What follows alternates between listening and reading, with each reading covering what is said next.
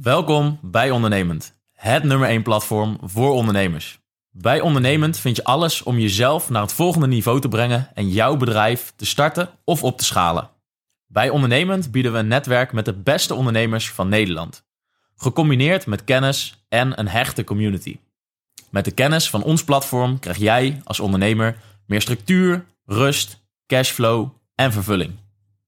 Ondernemend is jouw sleutel tot een nog succesvollere ondernemersreis. Dus wil jij samen met ons jouw maximale potentieel benutten? Join dan onze community.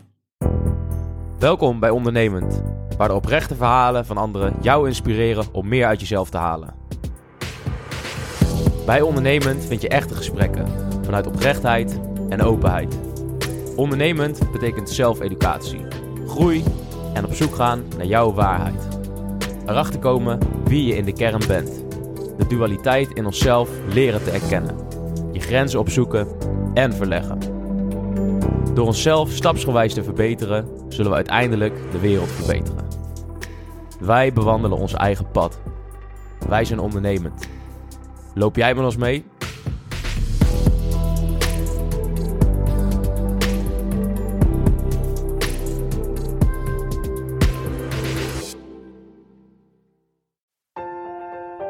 Zeker, nee, ik, heb, ik heb ook altijd heel veel respect voor de visie van anderen. Uh, ik ga er wel altijd fel op in, want ik vind dat die discussie gewoon moet, uh, gevoerd moet worden. Wat ik net zei, ik voel die verantwoordelijkheid gewoon heel erg.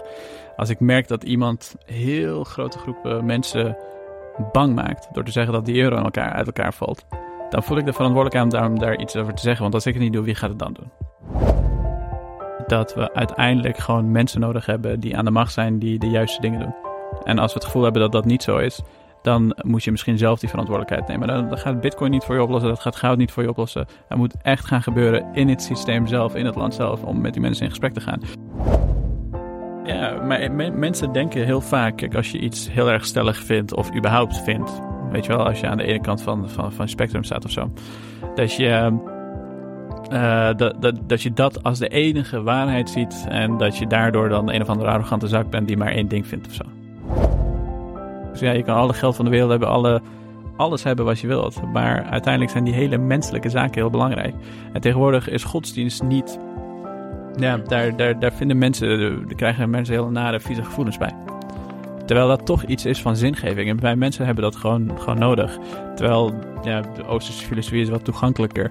Dus mensen gaan daar dan een beetje mee, mee, mee, mee flirten en spelen. En uiteindelijk zeggen al die godsdiensten onderaan de streep hetzelfde, denk ik.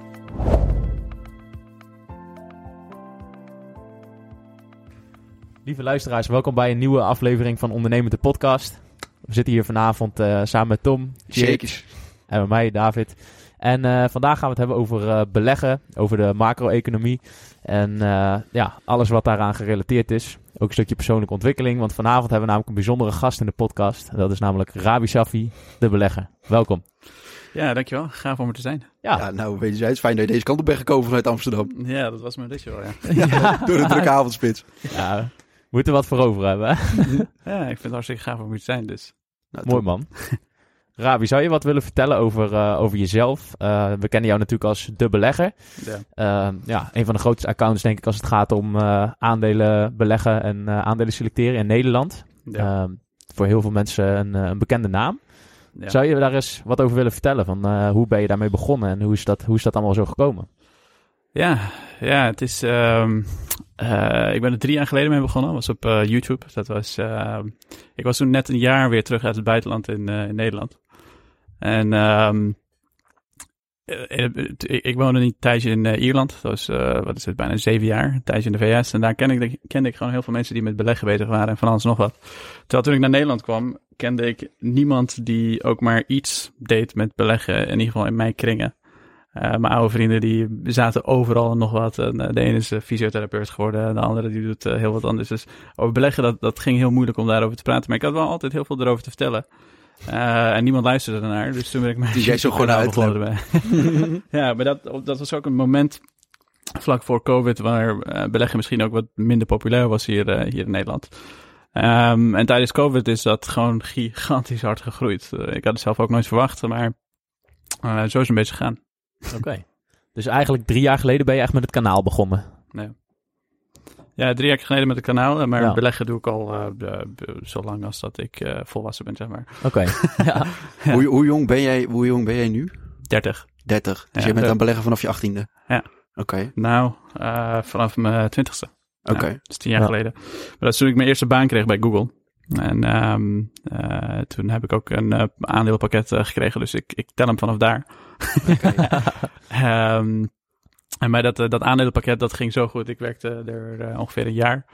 En na dat jaar was dat aandelenpakket gewoon verdubbeld. Dat, dat was meer dan dat ik als salaris binnenkreeg. En vanaf daar had het mijn aandacht. Ik wilde weten hoe het, hoe het allemaal in elkaar zit. Wat, wat betekent het überhaupt om een aandeel te hebben?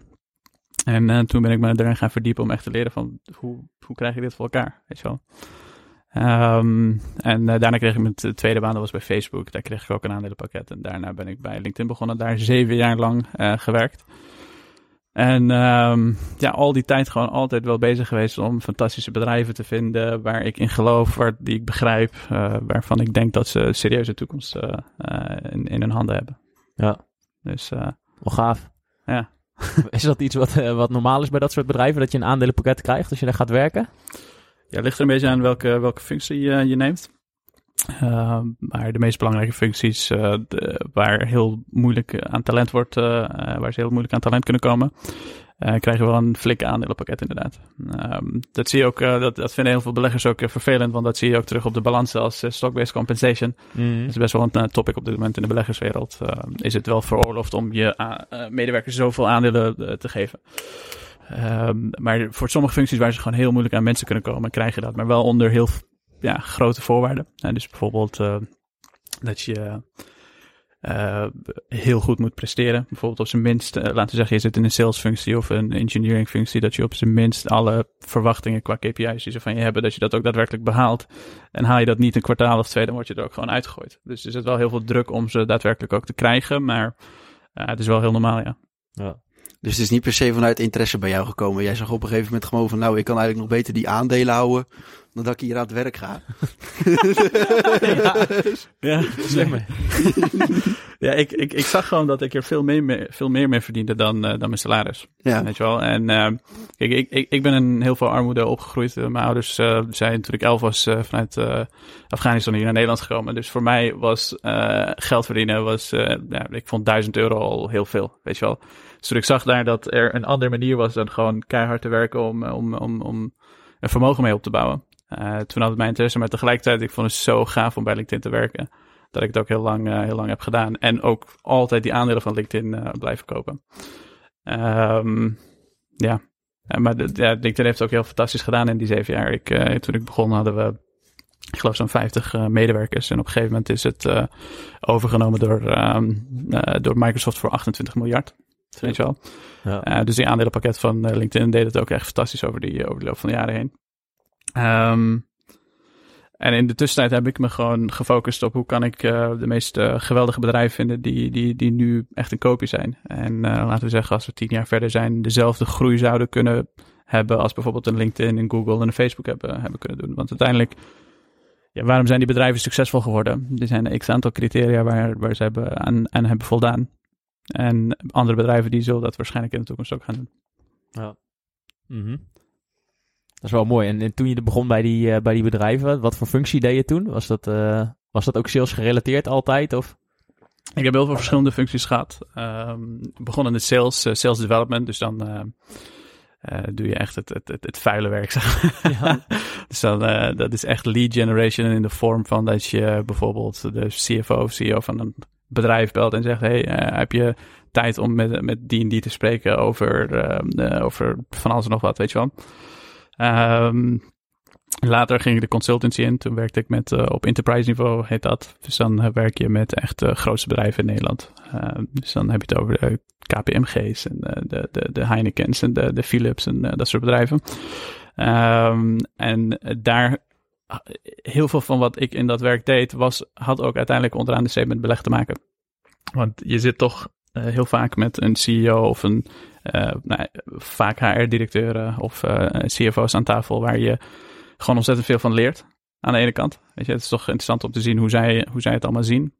Maar tegelijkertijd moet je het bedrijf ook door en door begrijpen om aan een bedrijf als Philips een heel complex iets te, te, te, te, kunnen, te kunnen aanbieden. Weet je wel? En dat hielp ook wel met het beleggen. Want omdat ik juist zoveel met al die bedrijven bezig was, ik uh, moest ook alle jaarverslagen voor mijn werk gewoon lezen en precies weten hoe het allemaal in elkaar zit, wat hun waardeproposities zijn. En heel veel verschillende mensen binnen de organisatie ook spreken om uiteindelijk tot een oplossing voor ze te komen. Weet je wel? En uh, dat hielp ook uiteindelijk ook om het met het beleggen.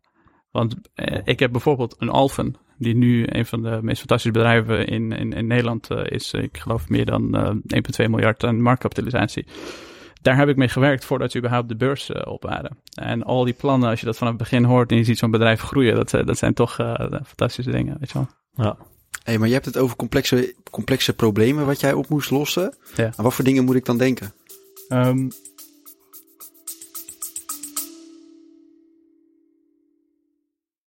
Welkom bij Ondernemend, het nummer 1 platform voor ondernemers. Bij Ondernemend vind je alles om jezelf naar het volgende niveau te brengen en jouw bedrijf te starten of op te schalen. Bij Ondernemend bieden we een netwerk met de beste ondernemers van Nederland.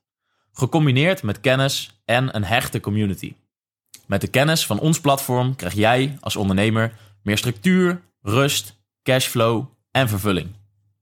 Ondernemend is jouw sleutel tot een nog succesvollere ondernemersreis. Dus wil jij samen met ons jouw maximale potentieel benutten? Join dan onze community. En bijvoorbeeld LinkedIn, uh, die biedt heel veel verschillende oplossingen om, om een bedrijf te helpen. Dus vaak als, uh, uh, vroeger deed ik het zelf, maar later toen ik consultant was, had ik zelf een sales development rep. En die had dan een afspraak geregeld met een HR-directeur of iets dergelijks. En bij dat eerste gesprek um, probeer je vooral erachter te komen van waar is dit bedrijf allemaal mee bezig en wat zijn ze allemaal aan het doen. Bijvoorbeeld een van de belangrijkste zaken om uh, uh, te zien of een bedrijf genoeg problemen heeft met het aannemen personeel is simpelweg kijken naar de kosten die ze maken voor het aannemen van personeel. Mm. Uh, dus ik uh, dook in de jaarcijfers altijd om te zien wat voor kosten maken ze op dit moment om überhaupt uh, hun producten kunnen, te kunnen produceren. En vaak merk je dat als een bedrijf, laten we zeggen Philips, ze moeten honderd engineers aannemen. Dat doen ze vaak via recruitmentbureaus. En om die recruitmentbureaus daadwerkelijk, uh, uh, of om die mensen daadwerkelijk ook aan te nemen, moeten die recruitmentbureaus hele hoge commissies bijvoorbeeld betalen. Um, het tegenovergestelde daarvan is dat je het in-house doet. Dus dat je systemen in huis hebt om uh, je recruitment van A tot Z te kunnen doen. En dat niet alleen voor Nederland, maar over al je departementen over de hele wereld heen. En ik hielp ze om dat vooral uh, in te stellen. En dus uh, laten we zeggen, je hebt, wat je vaak zag, en dat maakt het zo mooi in, in, Nederland, je had alle hoofdkantoren van alle grote bedrijven die zitten in Nederland. Dat maakt Nederland ook een heel mooi vestigingsklank. ik vind het wel Jammer om te zien dat dat steeds minder wordt. je ziet heel veel grote bedrijven weggaan uh, uit Nederland. Maar heel veel grote bedrijven hebben hun hoofdkantoren hier in Nederland gevestigd. Waardoor als je zaken doet met ze als, uh, als, als Nederland zijn bij bijvoorbeeld uh, als je bij LinkedIn werkt. Is omdat die hoofdkantoren er zitten, kan je vaak hele complexe grote deals met ze maken over de hele wereld heen. Dus als je met de Philips werkt, dan ze hebben, laten we zeggen, 100 recruiters over, een heel, uh, over heel uh, de wereld heen. Dan moeten ze ook daadwerkelijk een oplossing hebben om al die 100 recruiters bijvoorbeeld toegang te kunnen geven om bijvoorbeeld mensen te kunnen zoeken. Om een soort CRM-systeem te hebben om alles bij te houden. Als iemand een interview heeft gehad, als iemand de tweede fase van een interview inzet. als iemand daadwerkelijk wordt aangenomen, dat daar een systeem voor is dat ze daadwerkelijk hun uh, hun contract kunnen binnenkrijgen, die kunnen ondertekenen. Al die verschillende systemen met elkaar laten werken. Dat is best wel een complex project. Weet je wel, ook heel duur. Uh, dus het is niet sales in de traditionele sens. Het is wel gewoon echt consultancy en een, een bedrijf door en door goed begrijpen om uh, tot uiteindelijk de juiste oplossing voor ze, voor ze te kunnen komen. Uh, en je komt ook niet weg met half werk daar. Want zo'n HR-directeur van uh, Philips die probeert dat een jaar en die zegt: ja, wat is dit voor uh, ons? En we, we, we, gaan er niet meer verder, weet je wel. Ja. Nou. Maar dat is ook dan vanuit LinkedIn dat je dat, dat je dat deed, dat werk. Ja. Dat is LinkedIn is natuurlijk ook wel een platform waarop ja, het natuurlijk heel erg gehamerd wordt op het, het zoeken van personeel uiteindelijk en het netwerken. Ja, kijk, alle platformen, alle grote tech-platformen die je ziet, aan de voorkant zijn ze iets wat mensen gaaf vinden. Hè? Dus bijvoorbeeld uh, LinkedIn is een sociale media voor professionals, uh, Facebook is een sociale media voor de gewone man en uh, Google is een zoekmachine. Maar aan de achterkant hebben ze een heel ander business. Bijvoorbeeld Google heeft een advertentiebusiness waarmee je in principe iedereen zou kunnen bereiken. Hetzelfde met Facebook, een advertentiebusiness. Bij LinkedIn zijn er verschillende businessmodellen, maar ik werk dus specifiek voor de HR-afdeling. eh, die, ehm, eh, die, die, die mensen probeerden te recruiten en dat zo efficiënt en georganiseerd mogelijk deden. Want voordat LinkedIn bestond, is er geen enkel manier geweest om. En ik probeer LinkedIn hier niet te verkopen, maar om je voorbeeld te geven van hoe deze bedrijven werken. Maar eh, voordat LinkedIn bestond, was er geen enkele manier om van A tot Z je recruitment zelf te kunnen doen. Want hoe zou je dat dan gaan doen? Misschien op Monsterboard een uh, vacature plaatsen of iets dergelijks. Maar nu kan je letterlijk, als jij op zoek bent naar alle software engineers over de hele wereld, je weet precies hoeveel er zijn, omdat je die data hebt. Want die mensen hebben een profiel op LinkedIn, dus je weet, uh, er zijn honderdduizenden software engineers in de wereld. Uh, hoeveel, mensen, hoeveel van die mensen uh, wonen bijvoorbeeld in, op een straal van 100 kilometer rondom dieren? Weet je wel? Al ja. verschillende data kun je nu hebben en je kan allemaal plannen gaan maken. En dat bestond vroeger gewoon niet. Omdat dit soort platformen er zijn. Ja. En daar ben je allemaal bij betrokken geweest. Ja. Mooi. En toen op een gegeven moment jouw eerste aandeel. Mm. Ja, ja uh, nou, Google was mijn eerste aandeel dan, uh, mm. om, om het zo te zien. Maar over de loop van tijd heb ik heel veel verschillende aandelen gehad. Misschien de, degene die ik het langst bezit is Nvidia. Daar zijn we met hele diepe dalen en uh, grote pieken, pieken geweest. de, de, pas in 2015 begon het echt, echt uh, heel goed te werken. Want dat is wanneer de, de, ze producten gingen bouwen voor uh, datacenters, wat ontzettend goed liep. Wat nu nog steeds met 31% groeit. Um, maar Nvidia, ja, die heb ik wel het langst, ja. Oh. ik, ik, praat misschien, ik, ik, ik, leg misschien te veel uit, soms, of niet? Nee, dat maakt helemaal niks uit, jongen. Kiro, jij ja, zit hier, je praat maar lekker waar je wil praten. Ja. Het is juist mooi dat je gewoon het verhaal uh, vertelt, ook wat erachter zit. Ik bedoel, ja, je ja. kunt natuurlijk meteen heel erg in-depth gaan over een bepaald aandeel of een bepaald iets. Maar het is ook mooi juist dat mensen jou leren kennen en gewoon zien van, oh ja, zo is het allemaal begonnen, weet je wel. Ja. Ja. Anders is het vaak heel erg onbereikbaar van, ja, die kerel heeft zoveel uh, aandelenportefeuille en uh, ja. Ja. Maar ja, jij bent ook dus begonnen Ten, ja, tien ja, jaar geleden, twaalf jaar met geleden. weinig, gelijk het zo zeggen. Ja, ja. ja. Nou ja, en er gaat ook veel meer achter dan alleen maar dat poppetje in het blauw. Wat mooi getekend is. Hij is mooi, hè? Die alleen maar over beleggen kan praten. mooi, Mooie huisstijl. Ja, precies. Ja, nee. Maar hey, jouw eerste aanraking met aandelen dan? Hè? Je, je zegt het eerste aandelenpakket gewoon van, uh, van Microsoft. Ook omdat je die gekregen had natuurlijk. Of gekregen, maar... Van Google, ja. Van Google inderdaad, ja. Sorry. En... Alphabet tegenwoordig. Alphabet. Als maar de naam heeft. maar uh, toen op een gegeven moment toch uh, interesse gekregen voor andere aandelen. Ja. Hoe is dat toen allemaal van start gegaan? Um, nou, ik kreeg niet per se interesse in andere aandelen. Ik kreeg interesse om te leren hoe aandelen überhaupt werken. Waar, wat, wat ben ik nou hier precies? Uh, waarom krijg ik zoveel geld uit, uit mijn aandelen Google en uh, niet uit mijn salaris? Weet je wel? Um, en ik, ik wist überhaupt niet wat aandelen waren. Op. Ja, zoals ik zei, ik, was, ik kreeg toen net mijn eerste baan, weet je wel. En ik krijg een aandelenpakket, ik zeg vet. ja. Klinkt goed. Ja, klinkt goed. Dat is veel geld. Uh, leuk. Um, maar uh, ik was gewoon benieuwd hoe dit werkt. Want er is een, blijkbaar dus een heel financieel systeem daarachter. En allemaal bedrijven en een, een aandelenmarkt waar mensen die dingen aan het verhandelen zijn en zo. Ik, ik was gewoon benieuwd hoe dat precies werkt. Dus het begin heb ik er daar ook best wel in vergist. Uh, ik ben een technische analyse gaan doen. Uh, en een jaar of twee goed plat op mijn bek gaan. Heel veel geld verloren. Ik heb allemaal lopen gokken met uh, van die uh, hefboompjes. wat, Turbo's, ja, save days. Ja, ja maar daar kon, je, daar kon je toen 200 keer een, een, leverage op zetten. Ja, nu het. is het volgens mij door wetgeving tot 10. ja, ja. ja, maar daar, daar, kan je best wel veel, best wel geld veel meer verliezen. En dat heb ik dus toen ook gedaan. Um, maar ik ben serieuzer gaan leren beleggen over loop van tijd heen door gewoon echt boeken te lezen van uh, legendarische beleggers. En even terug te gaan naar de kern van. En dat, dat, dat gebeurt, dat is überhaupt een proces voor iedereen die denkt: ik ga het beleggen. En het eerst ga, gaan ze erin voor het geld. Weet je, ze zijn benieuwd en uh, van alles nog wat. En ze gaan dan allemaal gekke risico's nemen. Maar uiteindelijk is de kern van beleggen heel simpel. Weet je, je überhaupt een bedrijf, jullie hebben een bedrijf, iedereen die een BW heeft een bedrijf, een bedrijf bestaat gewoon uit aandelen. En die aandelen zijn wat waard en dat is net zoveel waard als het bedrijf zelf. En als je het bedrijf zelf goed begrijpt, dus bijvoorbeeld wat voor fantastisch management het heeft, wat voor uh, geweldige groeimogelijkheden het heeft, wat voor goede partnerships met, ze, met mensen hebben, wat voor patenten ze hebben, uh, hoe, hoe, hoe dat hele bedrijfsstructuur in elkaar zit. Als je dat goed begrijpt en je koopt die aandelen, je hebt het voor de lange termijn, omdat je denkt en weet, omdat je onderzoek hebt gedaan, bijvoorbeeld dat een bedrijf zoals Google, Facebook enzovoorts, als we vijf of tien jaar later kijken, hele andere type, andere, andere soort bedrijven zijn dan wat ze nu zijn, waarschijnlijk veel groter. Dat is uiteindelijk in de essentie gewoon uh, beleggen. En dat, dat, dat vereist heel veel discipline, tijd en moeite en lange termijn denken om dat uh, goed te kunnen doen. Ik heb alleen het geluk gehad dat ik het van, van binnenuit heb gezien hoe al die bedrijven uiteindelijk gegroeid zijn. Weet je wel? Dat het ook jouw werk was. Omdat het mijn werk was. Ja, Mhm. en eh, als je dat ziet, dan is het ook heel makkelijk om niet bijvoorbeeld in paniek te raken als het aandelenkoers continu om, omhoog of omlaag gaat. Want het bedrijf is niet eh, 1, 2, 3 veranderd. Het enige wat veranderd is, is een aantal speculanten op de beurs die vinden dat nu er heel veel gevaar is en die halen hun geld uit eh, aandelen en zo, weet je wel. Uiteindelijk beleg je gewoon in bedrijven.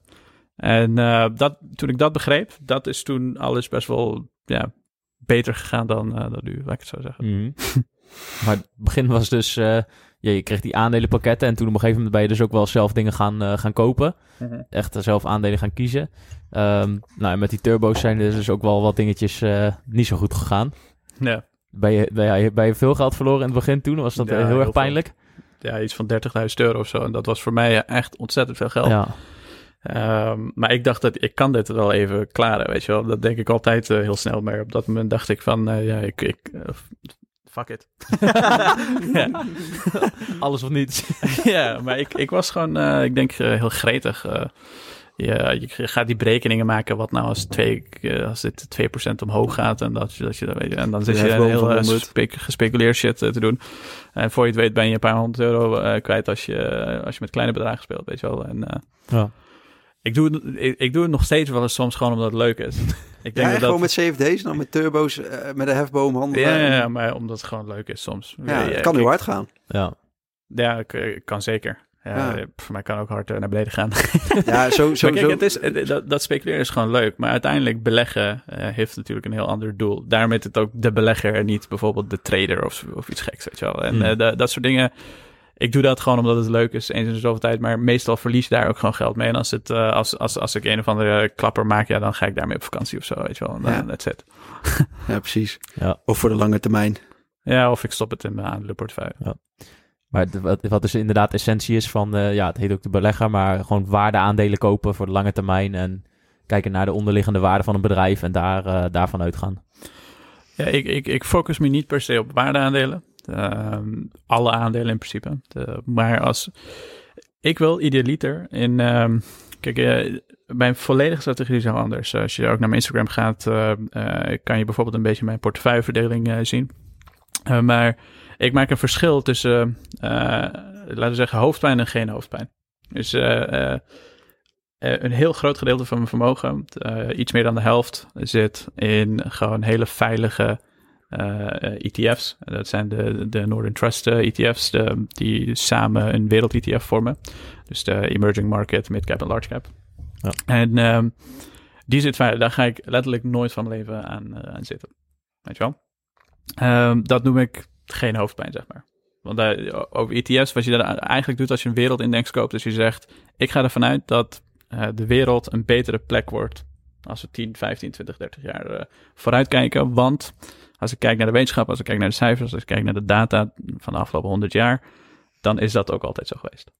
Dat is een beetje, onder, even platgeslagen, dat is een beetje wat je, wat je denkt. Dat is, dat is een gedeelte van mijn portefeuille. Aan de andere kant ehm, beleg ik in aandelen waarvan ik het gevoel heb dat ze serieus de wereld kunnen veranderen. En als we 10 of 15 jaar terugkijken, dat we zeggen, wow, we zitten nu in een hele andere wereld door juist dit soort eh, bedrijven. Ja. Dus het hoeft niet een waardeaandeel te zijn of een groeiaandeel of whatever, maar vaak zijn het wel groeiaandelen uiteindelijk. Ehm, en soms kunnen dat ook ja, eh, wa- waardeaandelen zijn. En wat is die verhouding voor jezelf? Voor, van, van wat precies? Nou, kijk, weet je, tussen die eh, veilige ETF's en eh, nou ja, waar je zelf misschien dan een beetje mee speculeert. Ja, dus eh, meer dan de helft zit in, eh, in ETF's. Oké. En de rest, ehm, vooral eh, ja, mijn, mijn openbare portefeuille die ik met iedereen deel, zeg maar. Ja.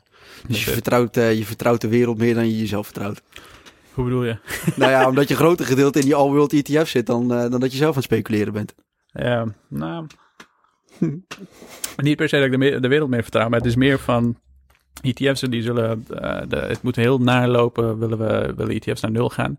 Ehm, en dat is gewoon een gedeelte van mijn vermogen waarvan ik weet, ik hoef daar waarschijnlijk nooit aan te zitten. En als ik straks 50, 60, 70 ben, dan, dan is het allemaal oké, weet Ja. je wel. Ehm, eh, tegelijkertijd, eh, met, met mijn eigen portefeuille, dat is eh, de portefeuille waarvan ik denk, daar gaat, ga ik waarschijnlijk heel veel geld mee verdienen in de toekomst. Dus ik vertrouw mezelf op de lange termijn veel meer dan ik de wereld vertrouw. Maar het is vooral, ja, je wilt, je wilt ook niet al ingaan in alles. Nee, ik, ik vind het belangrijk dat er een stukje veiligheid is, daar, waar ik altijd op kan terugvallen als er iets is. Dat is wat je als ondernemer onderaan streep denk ik ook, ook nodig hebt. Zeker. Ehm, en ik heb ook niet de luxe van een rijke familie of iets dergelijks waar ik, eh, waar ik op terug kan vallen. Ik moet het uiteindelijk allemaal zelf doen, dus ik probeer het altijd zo veilig mogelijk eh, te doen. Want, eh, want hoe doe je dat nu? Want je, je hebt heel lang bij verschillende bedrijven gewerkt. Ja. En nu ben je volgens mij alleen nog maar met de belegger bezig als, als zijnde van als onderneming. En met, Ja. je, met je beleggingen. Ja. Hoe, ja, hoe is dat zo, zo gelopen? Je bent op een gegeven moment een community gestart of je bent een, ja, een site gestart. En hoe heb je, Ja. dat, hoe heb je dat in het begin gedaan?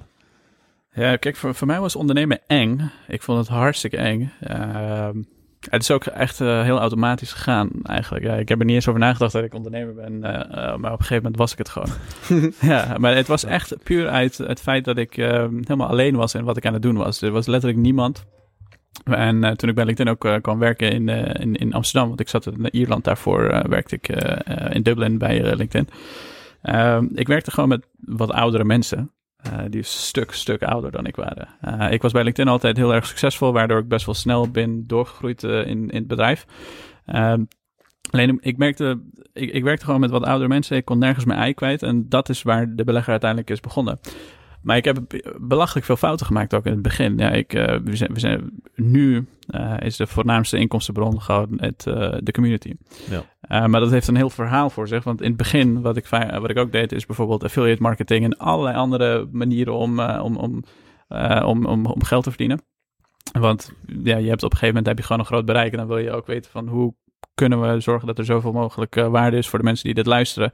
Dat ze misschien ook op een of andere manier iets terug kunnen doen. Ja. Want Je, je doet niks uiteindelijk onderaan de streep gratis. Weet je wel.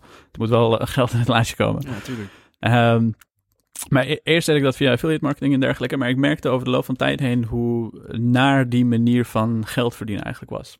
Want Ja. uiteindelijk bepalen die affiliate partners wat jij wel en niet zegt. En er zijn heel veel mensen die zeggen: nee, dat is niet zo, maar het is wel uiteindelijk zo. Want ik heb eh, op een gegeven moment. ehm, was er een heel groot issue met eh, de Giro bijvoorbeeld. Eh, dat was een van de partners. En die heeft. ehm, die stuurde me een berichtje van: joh, eh, zou je dit stukje kunnen weghalen.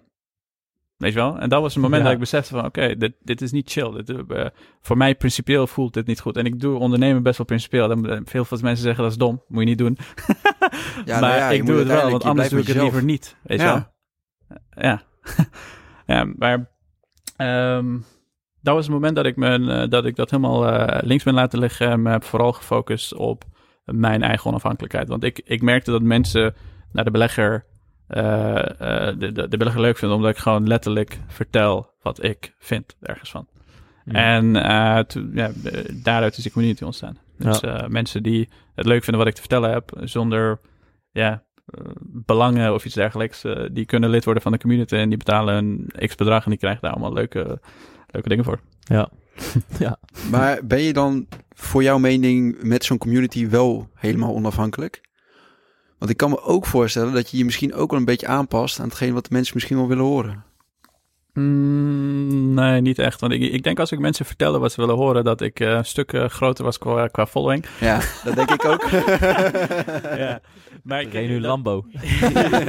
ja, maar dat is, dat is hoe je eh, onafhankelijkheid eh, definieert. Hè? Mhm. Kijk, ehm, eh, ik denk uiteindelijk is het belangrijk dat je financieel onafhankelijk bent. Ik, ik ben niet afhankelijk van de inkomsten die binnenkomen van, van de community. Als dat wel zo was en eh, ik kon mijn huur niet betalen als, eh, als ik bijvoorbeeld zei dat eh, crypto eh eh, loes zijn, want dat zeg ik heel vaak en ik krijg daar ook heel veel shit over me heen. Ja, dat bekend. Eh, moet je eens een keer voor de grap kijken. Een van die posts die ik een jaar geleden, toen die bull market van eh, crypto er was, de- wat ik had gepost, eh, hoeveel shit daar overheen kwam. En soms verlies je ook gewoon tien eh, of eh, tientallen volgers. Ja, toen ben je veel volgers verloren, hè, volgens mij. Ja, Ja. Ik heb dat, ik heb dat toen wel 500, gezien, maar het maakt me inderdaad, ja. echt geen drol uit. Nee. Weet je wel? Ik heb liever dat, ik, dat... Daarom doe ik dat. Als Ja. ik het niet... eh, als, ik dat, als ik niet letterlijk kon zeggen wat ik fijn vind om te zeggen... en er is iemand die zegt, ja, dit, dit moet je niet zeggen en zo...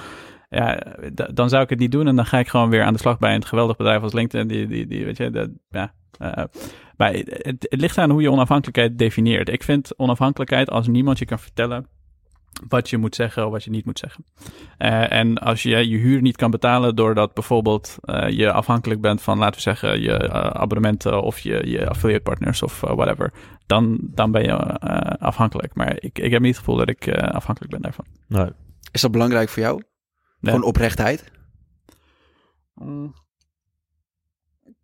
Ehm, ik moet er even over nadenken. I don't know. Ik, eh, voor mij persoonlijk, eh, ik, zoals ik zeg, ik ben principieel. Mhm. En ik vind bepaalde dingen ehm, kunnen gewoon niet.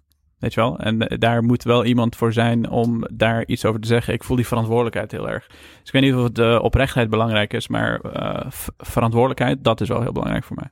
Oké. Mhm. Kijk, je, je kan heel oprecht eh, eh, bijvoorbeeld, eh, je, kan, ja, je kan iemand hebben die misschien heel erg niet oprecht is, maar wel zijn verantwoordelijkheid neemt. Snap je? En dat, dat, dat, dat vind ik beter dan iemand die oprecht is en geen verantwoordelijkheid neemt, laat ik het zo zeggen. Ja, dat kan ook. Ja. Ja. Want wat zijn voor jou belangrijke, belangrijke kernwaarden? Ook in het proces, wat je doet, wat je deelt. Wat, wat staat bij jou echt hoog in het vaandel daarin? Ik denk het belangrijkste is dat ehm, mensen de juiste informatie eh, tot zich krijgen. En dan ga je ook een gesprek kunnen voeren van, ja, wat is de juiste informatie? Die wou ik op gaan schrijven. Jammer van je vraag, toch? Ja, nou helaas. Shit. ja. Hoeft niet meer. ja. Kijk, eh, de, de, eh, wat is goede informatie? Dat is vaak heel basis eh, informatie die, die heel belangrijk is. Bijvoorbeeld als je het hebt over bitcoins. Je kan alles en over- overal allemaal over gaan lullen. Mm. Eh, je kan van alles nog wat erbij verzinnen met smart contracts enzovoorts enzovoorts. Onderaan de streep is er een specifiek kerninformatie die je nodig hebt om te weten wat bitcoin is en wat het doet. Alle andere onzin maakt in principe niets meer uit. Dat is voor mij ehm, ja, eh, de juiste informatie. Wat iets is. Dat je gewoon tot de kern begrijpt wat iets is. Bijvoorbeeld wat zijn aandelen? Eh, waar beleg je in uiteindelijk? En wat, wat is een bitcoin? En dat soort dingen. Maar mensen maken daar een, een hele grote show van met alles van alles en nog wat eh, eromheen. En dat, eh, ja, dat vind ik misinformatie uiteindelijk. Want het gaat uiteindelijk om de kern. Wat is bitcoin? En vinden mensen daar waarde in om daar iets mee te gaan doen of niet? Weet je Ja. wel? ja. Dus echt kijken van wat, is, er- wat heeft het nou echt voor onderliggende waarde. En inderdaad, je kunt er een heel verhaal omheen maken van... Ja, het kan dit en in potentie, maar ja, het gaat natuurlijk om ja. feitelijk wat er, wat er, hoe het nu is of hoe het erbij staat. Ja, ja, maar mensen vinden het heel vaak leuk om over van alles nog wat eh, te speculeren. Eh, maar dat is, dat is in principe geen informatie. Nee. En, en zeker niet de juiste informatie. Weet je wel. Eh, het is vooral belangrijk om te zien wat iets is en wat het zou kunnen worden, dat, dat weet je niet. Zeker niet met zoiets ongrijpbaars als crypto's bijvoorbeeld. Ja. Maar met een bedrijf is dat wel iets, ietsjes makkelijker, Ja. denk ik. Ja, maar daar, hebben- daar hebben we het ook wel over gehad. En dat is ook wel heel interessant om nu gewoon te bespreken. Van, ja, met aandelen weet je natuurlijk wel inderdaad wel heel concreet wat je koopt. En met crypto is dat, is dat nu wat, misschien wat minder. Van dat je, ja, je Ja, koopt... je weet wel wat je koopt, ja, je, ja, je weet eigenlijk wat je maar je koopt. weet niet wat het waard is. Nee, je weet niet wat het waard is. Dat is het verschil. Je weet niet wat iemand anders er nog voor wil betalen. Nee, en je koopt misschien ook een, het verhaal waar je in gelooft. Of de toekomstvisie ervoor. En Ja. kijk, dat is natuurlijk... Ja, Maar dat, dat vind ik zo naar trouwens, dat mensen denken dat er een toekomstvisie is voor crypto. Mhm. Ik bedoel, ik- leg uit. le- een bitcoin dat gaat nooit veranderen. Dat staat gewoon vast in een, in een protocol en je weet wat het is en dat zal het ook altijd zo blijven. Dus Ja. er is niks spannends aan dat hele verhaal in principe. Ja, Eigenlijk is het enige wat verandert het verhaal van de mensen eromheen, zeg maar. Ja, over het al, ja, de context zoiets wel. verandert. Ja. ja. ja. Nou, en de context is natuurlijk iets waar je dan over kan, kan twisten. Want iemand kan vanuit zijn context natuurlijk iets heel erg goed gemeens doen. Kijk, als jij bijvoorbeeld eh, denkt dat de, dat de euro bijvoorbeeld helemaal in elkaar gaat klappen, dan kun je wel vanuit, vanuit, vanuit die positie denken van oké, ik moet dit doen. Want ik wil mensen bij wijze van spreken daarvoor, eh, ja, daarvoor eh, beschermen, bij wijze van spreken. Mhm. Dus vanuit een bepaalde hoek kun je ook iets met een hele goede intentie doen. Dat- ja, maar dat wil nog niet zeggen dat het dan misschien vanuit jouw eh, visie dan ook goed is. Of vanuit de visie van iemand anders, snap je? Ja, zeker. Dus dat, ja. Zeker. En ik heb, ik heb ook altijd heel veel respect voor de visie van anderen. Eh, ik ga er wel altijd fel op in, eh, want ik vind dat die discussie gewoon moet, eh, gevoerd moet worden. Wat ik net zei, Ja. ik voel die verantwoordelijkheid gewoon heel erg. Als ik merk dat iemand heel grote groepen mensen bang maakt door te zeggen dat die euro elkaar, uit elkaar valt, dan voel ik de verantwoordelijkheid om daar, om daar iets over te zeggen. Want als ik het niet doe, wie gaat het dan doen? Ja. Weet je wel? Want denken jullie nou echt dat de euro uit elkaar valt? Het zou kunnen, maar ik denk niet dat het gaat gebeuren. Ja. Weet je wel? En dan vind ik het ook belangrijk om dat eh, daadwerkelijk te gaan zeggen. Want heel veel mensen begrijpen bijvoorbeeld niet het concept geld. Wat, wat, wat geeft geld waarde volgens jou?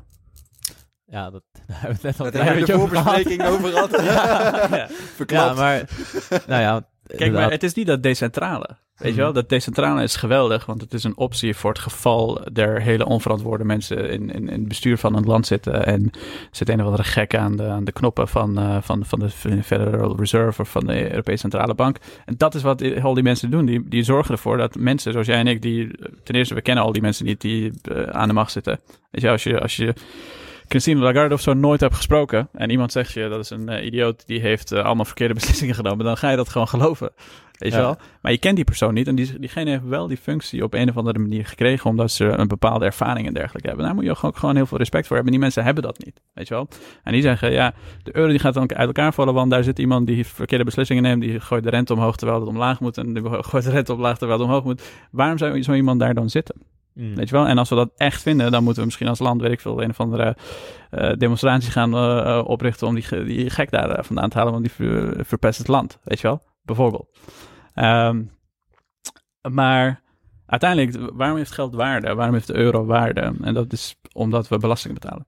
Weet je wel, als, er, als we geen belasting betaalden, dan had in principe de euro geen waarde. Want je zou bijvoorbeeld niet een heel land ermee kunnen opbouwen. Nederland uh, heeft een van de beste infrastructuur ter wereld als het op internet aankomt, als het op wegen aankomt, als het op uh, ziekenhuizen aankomt, als het op universiteiten aankomt al die verschillende zaken, dat heeft gewoon heel veel waarde, omdat die euro's die we hebben, uiteindelijk belasting betalen en van het belastinggeld kunnen we van alles nog wat uh, doen. Um, en het is misinformatie om tegen de mensen te zeggen dat die euro uit elkaar gaat vallen. Het zou kunnen, tuurlijk, er, alles is in theorie mogelijk, toch? Ja, maar mm. dat gaat niet vandaag of morgen gebeuren. En als je mensen bang maakt en zegt, de enige oplossing is goud of bitcoin, dan ben je gewoon verkeerd bezig. En dan moet er iemand uh, iets van zeggen, vind ik. ja. Ja, ja, ik snap inderdaad ook wel goed waar je, waar je vandaan komt. Want eh, ja, er is natuurlijk ook een hele grote kans dat het niet gebeurt. En, en dan, als je dan wel al in bent gegaan op een bepaalde, bepaalde uh, investeringsgroep. Dus ja. het is denk ik ook vanuit mijn uh, visie dan goed om sowieso te spreiden en wel rekening te houden met heel veel verschillende scenario's. En ja. niet iets per se meteen uit te sluiten omdat je denkt van oh, dit kan echt niet. Of, uh, of, ja. of of uh, we, ja, onze economie gaat het sowieso wel halen. Of ons, ons systeem, eventjes ja. zo te noemen. Maar inderdaad, ja, als je, als je van één scenario uitgaat en daar dan helemaal al in op gaat, dan is het natuurlijk sowieso heel risicovol. Ja. Ja, zeker. En uh, vandaar dat ik ook een stukje Bitcoin bezit. Kijk, dat is het vaak in de crypto community. Er zitten uh, geweldige mensen en hele slimme mensen. Anders bestond het hele geweldige de, de, ja, uh, innovatie niet. Maar er zitten ook heel veel, misschien wat onvolwassen mensen in, dat zodra je ook maar iets zegt over Bitcoin, dat het lijkt alsof je ze tot op de bot beledigd hebt of zo, weet je wel. Ja, ik, ik ja. bezit zelf ook een, een, gedeelte Bitcoin, want die mogelijkheid bestaat er altijd dat we er een potje van gaan maken, of uh, weet ik veel. Er, er, kan van alles nog wat gebeuren. Maar het is niet zo dringend en niet zo schreeuwerig dat morgen die wereld uit elkaar, uit elkaar gaat vallen of iets dergelijks. En dat, ja, daar, daar heb ik wel wat mee. Ja. Mm. Hoe staan we er volgens jou voor? Als? Met de wereld. Gaat goed? Best gaat goed, slecht? Ja. ja. ja, ligt aan waar je natuurlijk naar kijkt. Um, ik bedoel, als je, als je simpelweg naar de wetenschap kijkt, naar, naar, naar data. Mm.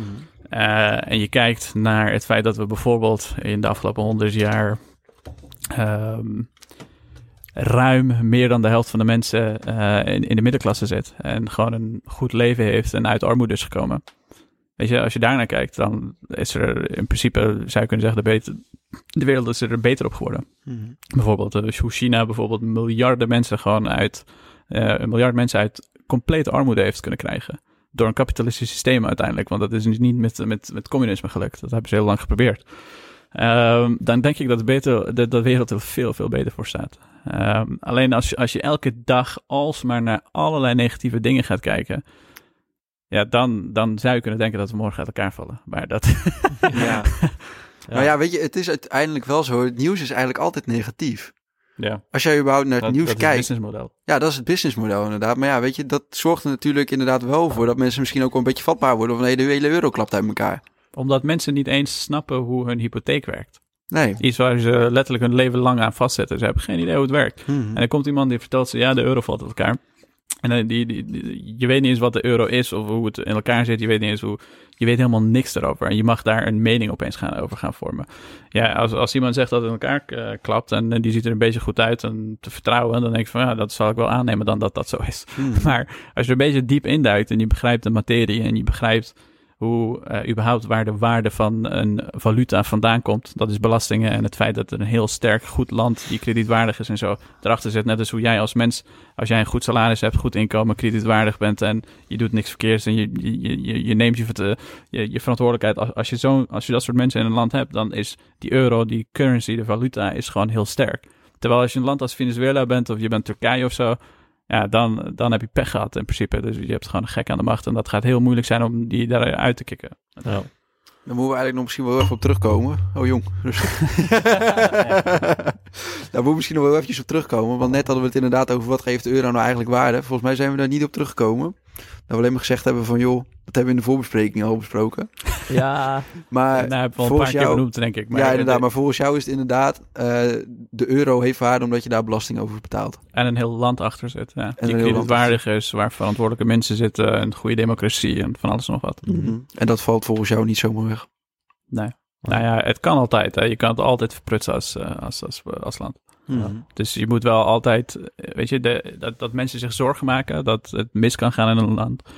Dat eh, bijvoorbeeld nu de boeren worden onteigend eh, van, van hun land. Dat er heel veel mensen zijn die zich zorgen maken over hun energierekening. En dat, dat er van alles en nog wat aan, aan. Die zorg is goed, want die zorg heb je nodig om juist zo'n democratie voor elkaar te krijgen. Waarom kan je in Nederland of in, in, in, in het Westen al die dingen überhaupt zeggen? Weet je, ga, Ja. ga dat maar eens een keer in Rusland of in, in China zeggen. Dat kan niet. Mhm. Dat kan, je, dat kan je niet maken daar. ja. Hier kan je het zeggen omdat er dus een goede democratie is. En alle zorgen van de mensen worden uiteindelijk eh, besproken. Ik kom zelf uit eh, Afghanistan. Eh, daar, daar komen mijn jeans vandaan. Ik ik kan daar niet tegen de Taliban gaan zeggen... joh, mijn vrouw wil geen hoofddoek dragen bijvoorbeeld. Dan kunnen wij, dan kunnen wij, dan Ja, ja, kunnen wij, Dan gaat jouw hoofd er ook af. Ja, maar, ja, maar zo'n, zo'n, ja, zo- zoiets wat wij hier nu ook organiseren, dat zou daar inderdaad ook al eh, Ja. Ja. lastig zijn. Maar het is wel, als je dan kijkt naar, naar wat er hier gebeurt, bij wijze van spreken. Kijk, het is wel natuurlijk zo, er zijn wel ook dingen die maken dat het hier misschien wel minder vrij wordt. Dat er wel, zeg maar, eh, sinds de, de war on terrorism en zo, het is, het is wel steeds meer van... Privacy wordt, eh, wordt veel minder, mensen worden heel erg gemonitord. Eh, als je nu bijvoorbeeld dingen op, op social media zet die iets te maken hebben met een, eh, met een eh, bepaalde ziekte van, van een jaar of twee jaar geleden waar we in zaten, dan word je gewoon eraf gegooid. Dan Ja. mag je dat niet zeggen. Dus het is wel, kijk, we leven in een heel vrij land, we leven in Ja. een democratie. Alleen, ja, hoe ver gaat die vrijheid nog? En staan we niet op het punt waar heel veel mensen zich echt wel zorgen over maken om dat ook een keer te gaan verliezen, omdat je dat soort bewegingen ziet. Boeren worden onteigend. Eh, alles moet eh, maar gebeuren omwille van het milieu. Je mag eh, geen auto meer rijden, je mag niet meer reizen, je moet een CO2-budget hebben, je moet, Ja. weet ik veel, wat allemaal hebben. Je mag niet meer reizen omdat je geen, omdat je geen, geen vaccinatie hebt, bij wijze van spreken. Weet je wel, er zijn wel dingen waarom mensen zich ook zorgen maken. En dat, tuurlijk, je kunt je zorgen maken omdat je het heel goed hebt hier, dus je hebt ook wat te verliezen. Ja. Alleen er zijn ook wel, denk ik wel terecht, zaken waar mensen zich zorgen over maken. Hoe Absoluut. denk jij daarover? Ja, maar dat zeg ik ook. Ik- Ik denk dat het heel goed is dat mensen zich zorgen over die dingen maken. Ehm, maar je zorgen maken heeft er natuurlijk geen, eh, geen, geen zin. Uiteindelijk eh, moet je ook de verantwoordelijkheid nemen om daar iets mee te doen. En de vraag is, gaat Bitcoin dat voor je oplossen? Of goud? Ik denk het niet. Ik denk dat je, als je je zorgen maakt over boeren onteigenen, dat je naar die politici moet gaan die dus die verantwoordelijkheid dragen.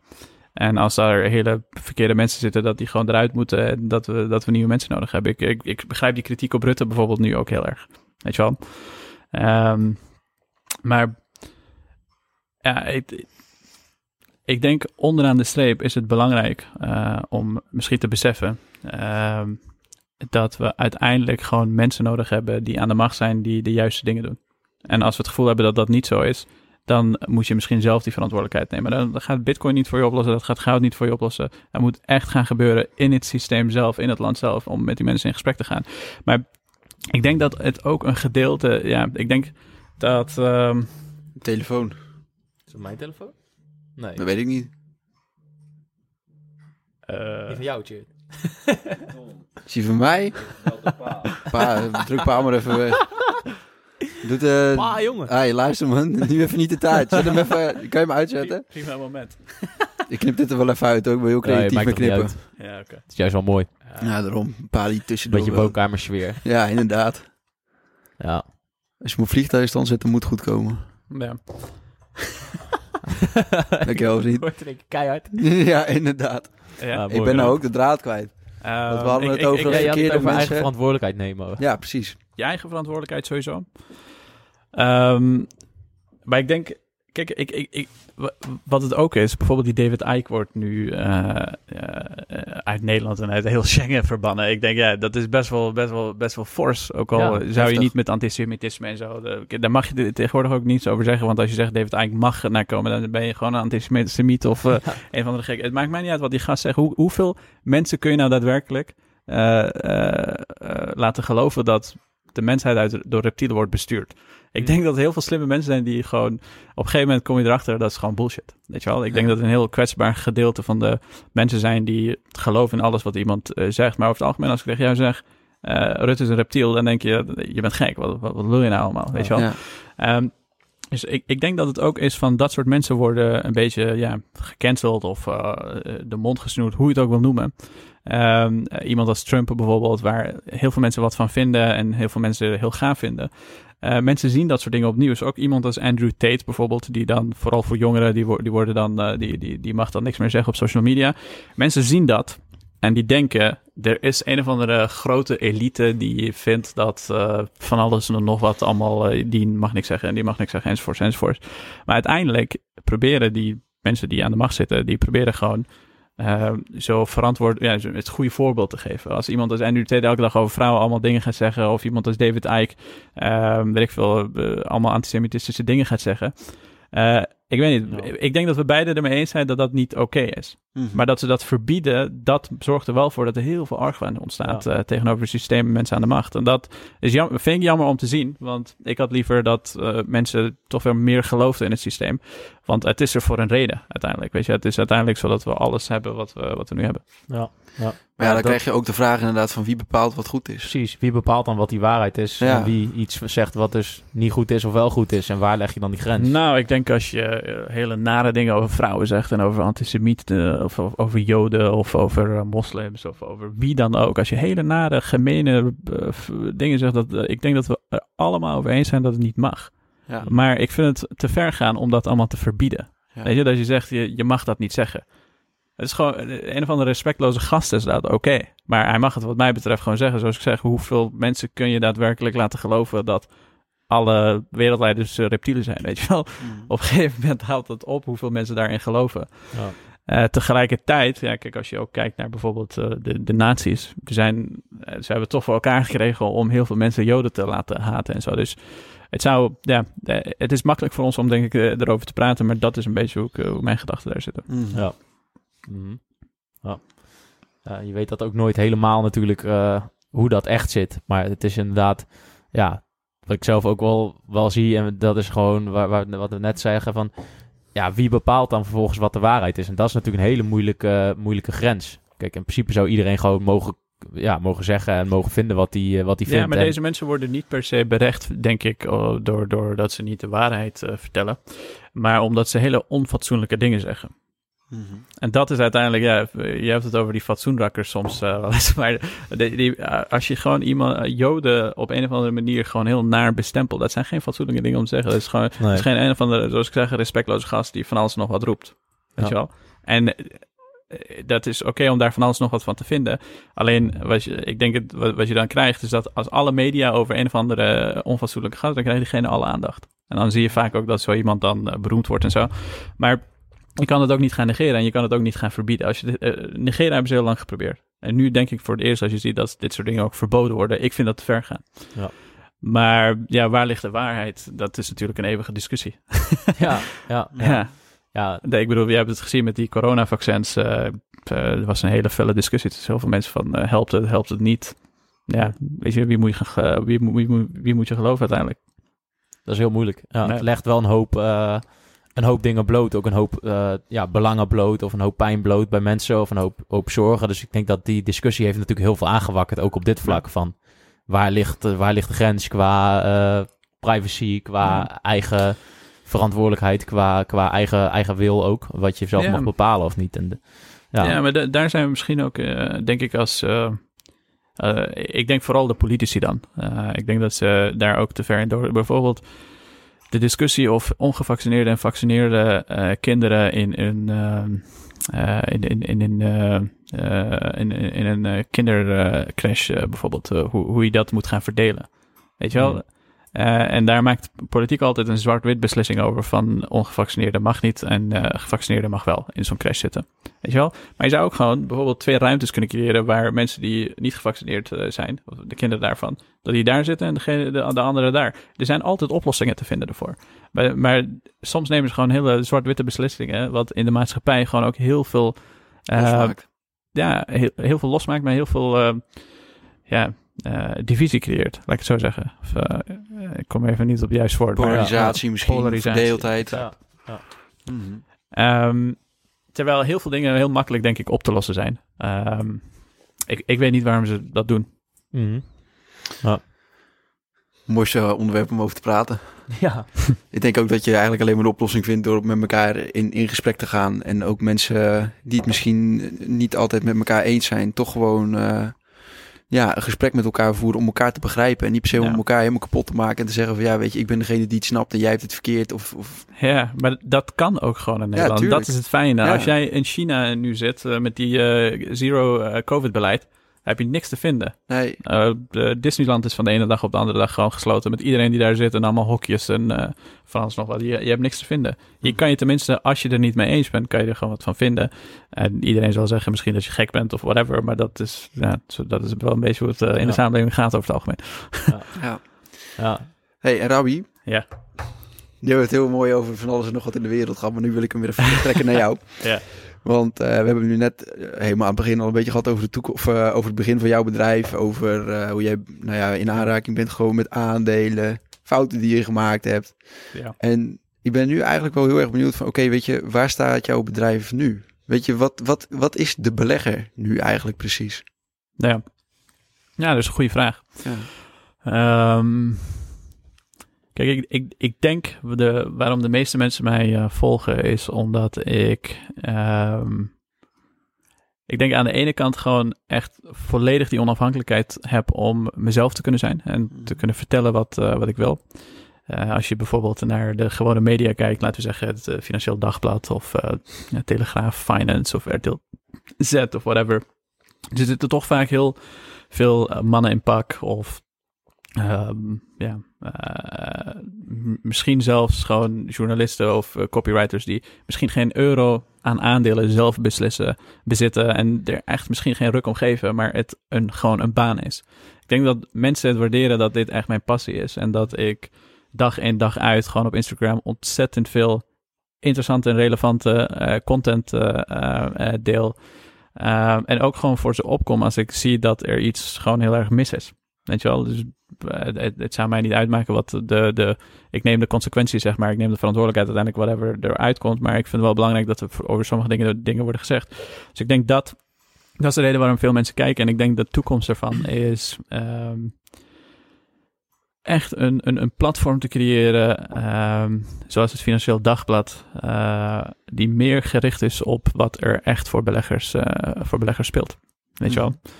Eh, maar dan van deze tijdperk, van de, van de digitale eh, tijdperk van, van de jongeren. Eh, en onafhankelijk. Dat is misschien wel het belangrijkste woord daarin. Nou ja, en je weet het platform nu ook gewoon voor jezelf te creëren. Je hebt eigenlijk in principe, als je in deze tijd iets wil brengen in de wereld, heb je eigenlijk helemaal geen financieel dagblad. Heb je geen telegraaf eigenlijk niet per se meer nodig. Nee. Kijk, in principe kun je zeggen dat jij een hedendaagse journalist bent misschien, die Ja. gewoon onder zijn eigen naam publiceert en die ehm, Ja. ja, eigenlijk ook veel persoonlijker is. En want kijk, weet je, in principe als jij een column leest of, eh, of een stukje op het Financieel Dagblad, ja, het, het, het leest lekker weg en het, eh, het staat er mooi bij, maar je weet eigenlijk niet precies wie het schrijft. Ja. Dat kun je, als je daar even iets beter onderzoek naar doet, kun je dat natuurlijk wel vinden, maar in principe is er geen gezicht aan gekoppeld. Ja. En dat is dan misschien ook wel jouw kracht. Dat jij wel gewoon staat voor wat je zegt en mensen weten wie je bent.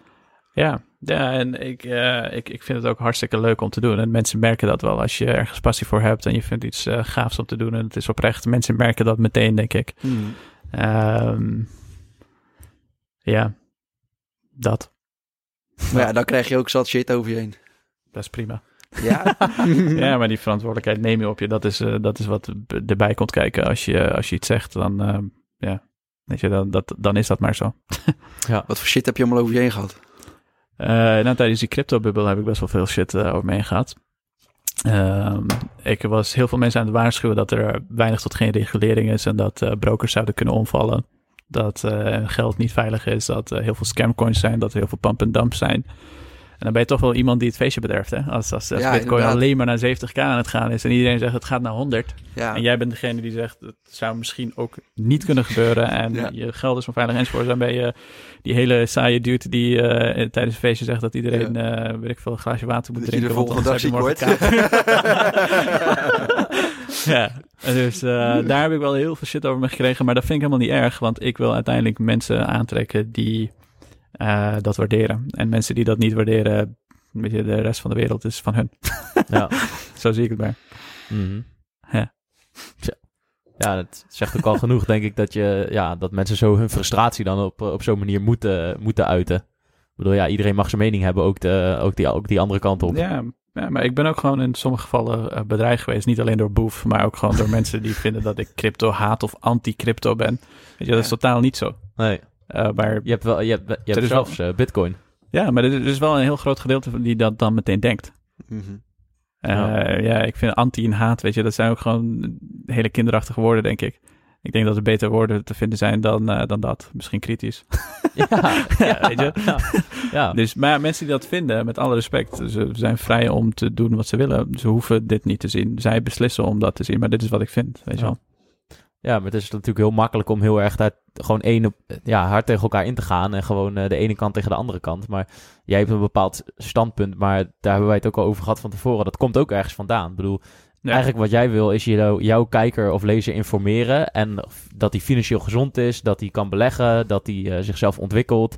Ja. En dat uit je op die manier. Omdat jij inderdaad denkt van, dat is de boodschap die, die goed is, weet je wel. Ja. En ja, zo heeft iedereen eigenlijk zijn, eh, zijn, zijn eigen belangen. Ja, maar me- mensen denken heel vaak, kijk, als je iets heel erg stellig vindt of überhaupt vindt, weet je wel, als je aan de ene kant van, van, van het spectrum staat of zo, dat je, eh, dat, dat, dat je dat als de enige waarheid ziet en dat je daardoor dan een of andere arrogante zak bent die maar één ding vindt of zo.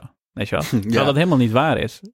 De- je kan gewoon iets vinden en iemand anders geeft je nieuwe informatie waar je naar kijkt en zegt, holy shit, zo heb ik het nog nooit in mijn leven bekeken. Dan Ja. verandert die mening ook. Bijvoorbeeld eh, dat hele affiliate verhaal. Als je op een gegeven moment, je hebt nieuwe informatie, je ziet, oké, dit werkt niet. En eh, eh, als ik nu mijn, mijn, mijn woorden moet gaan verdraaien omdat deze mensen dat vinden, ja, dan, dan, kan je, dan verander je gewoon van koers, weet je wel. Maar dat gesprek moet er wel eerst plaatsvinden. En dan betekent, ik, ik heb dat zo altijd geleerd, van je moet altijd, als je niet weet wat je moet doen, moet je altijd een kant kiezen. En dan li- leer je langzaam aan heel veel andere dingen over of het wel of niet de goede keuze was, weet je wel. Want je hebt ook, eh, dat zag ik een keer, dat boek gelezen van Daniel Kahneman, volgens mij. Thinking Ja. And Slow. Ja. Dat Ja. gaat ook eigenlijk hierover. Onder andere, ja. Ja. ja. Wat zijn de dingen die je daar eh, bijvoorbeeld uit hebt gehaald voor, eh, voor je eigen ontwikkeling? Of nu eh, voor de ontwikkeling van je platform?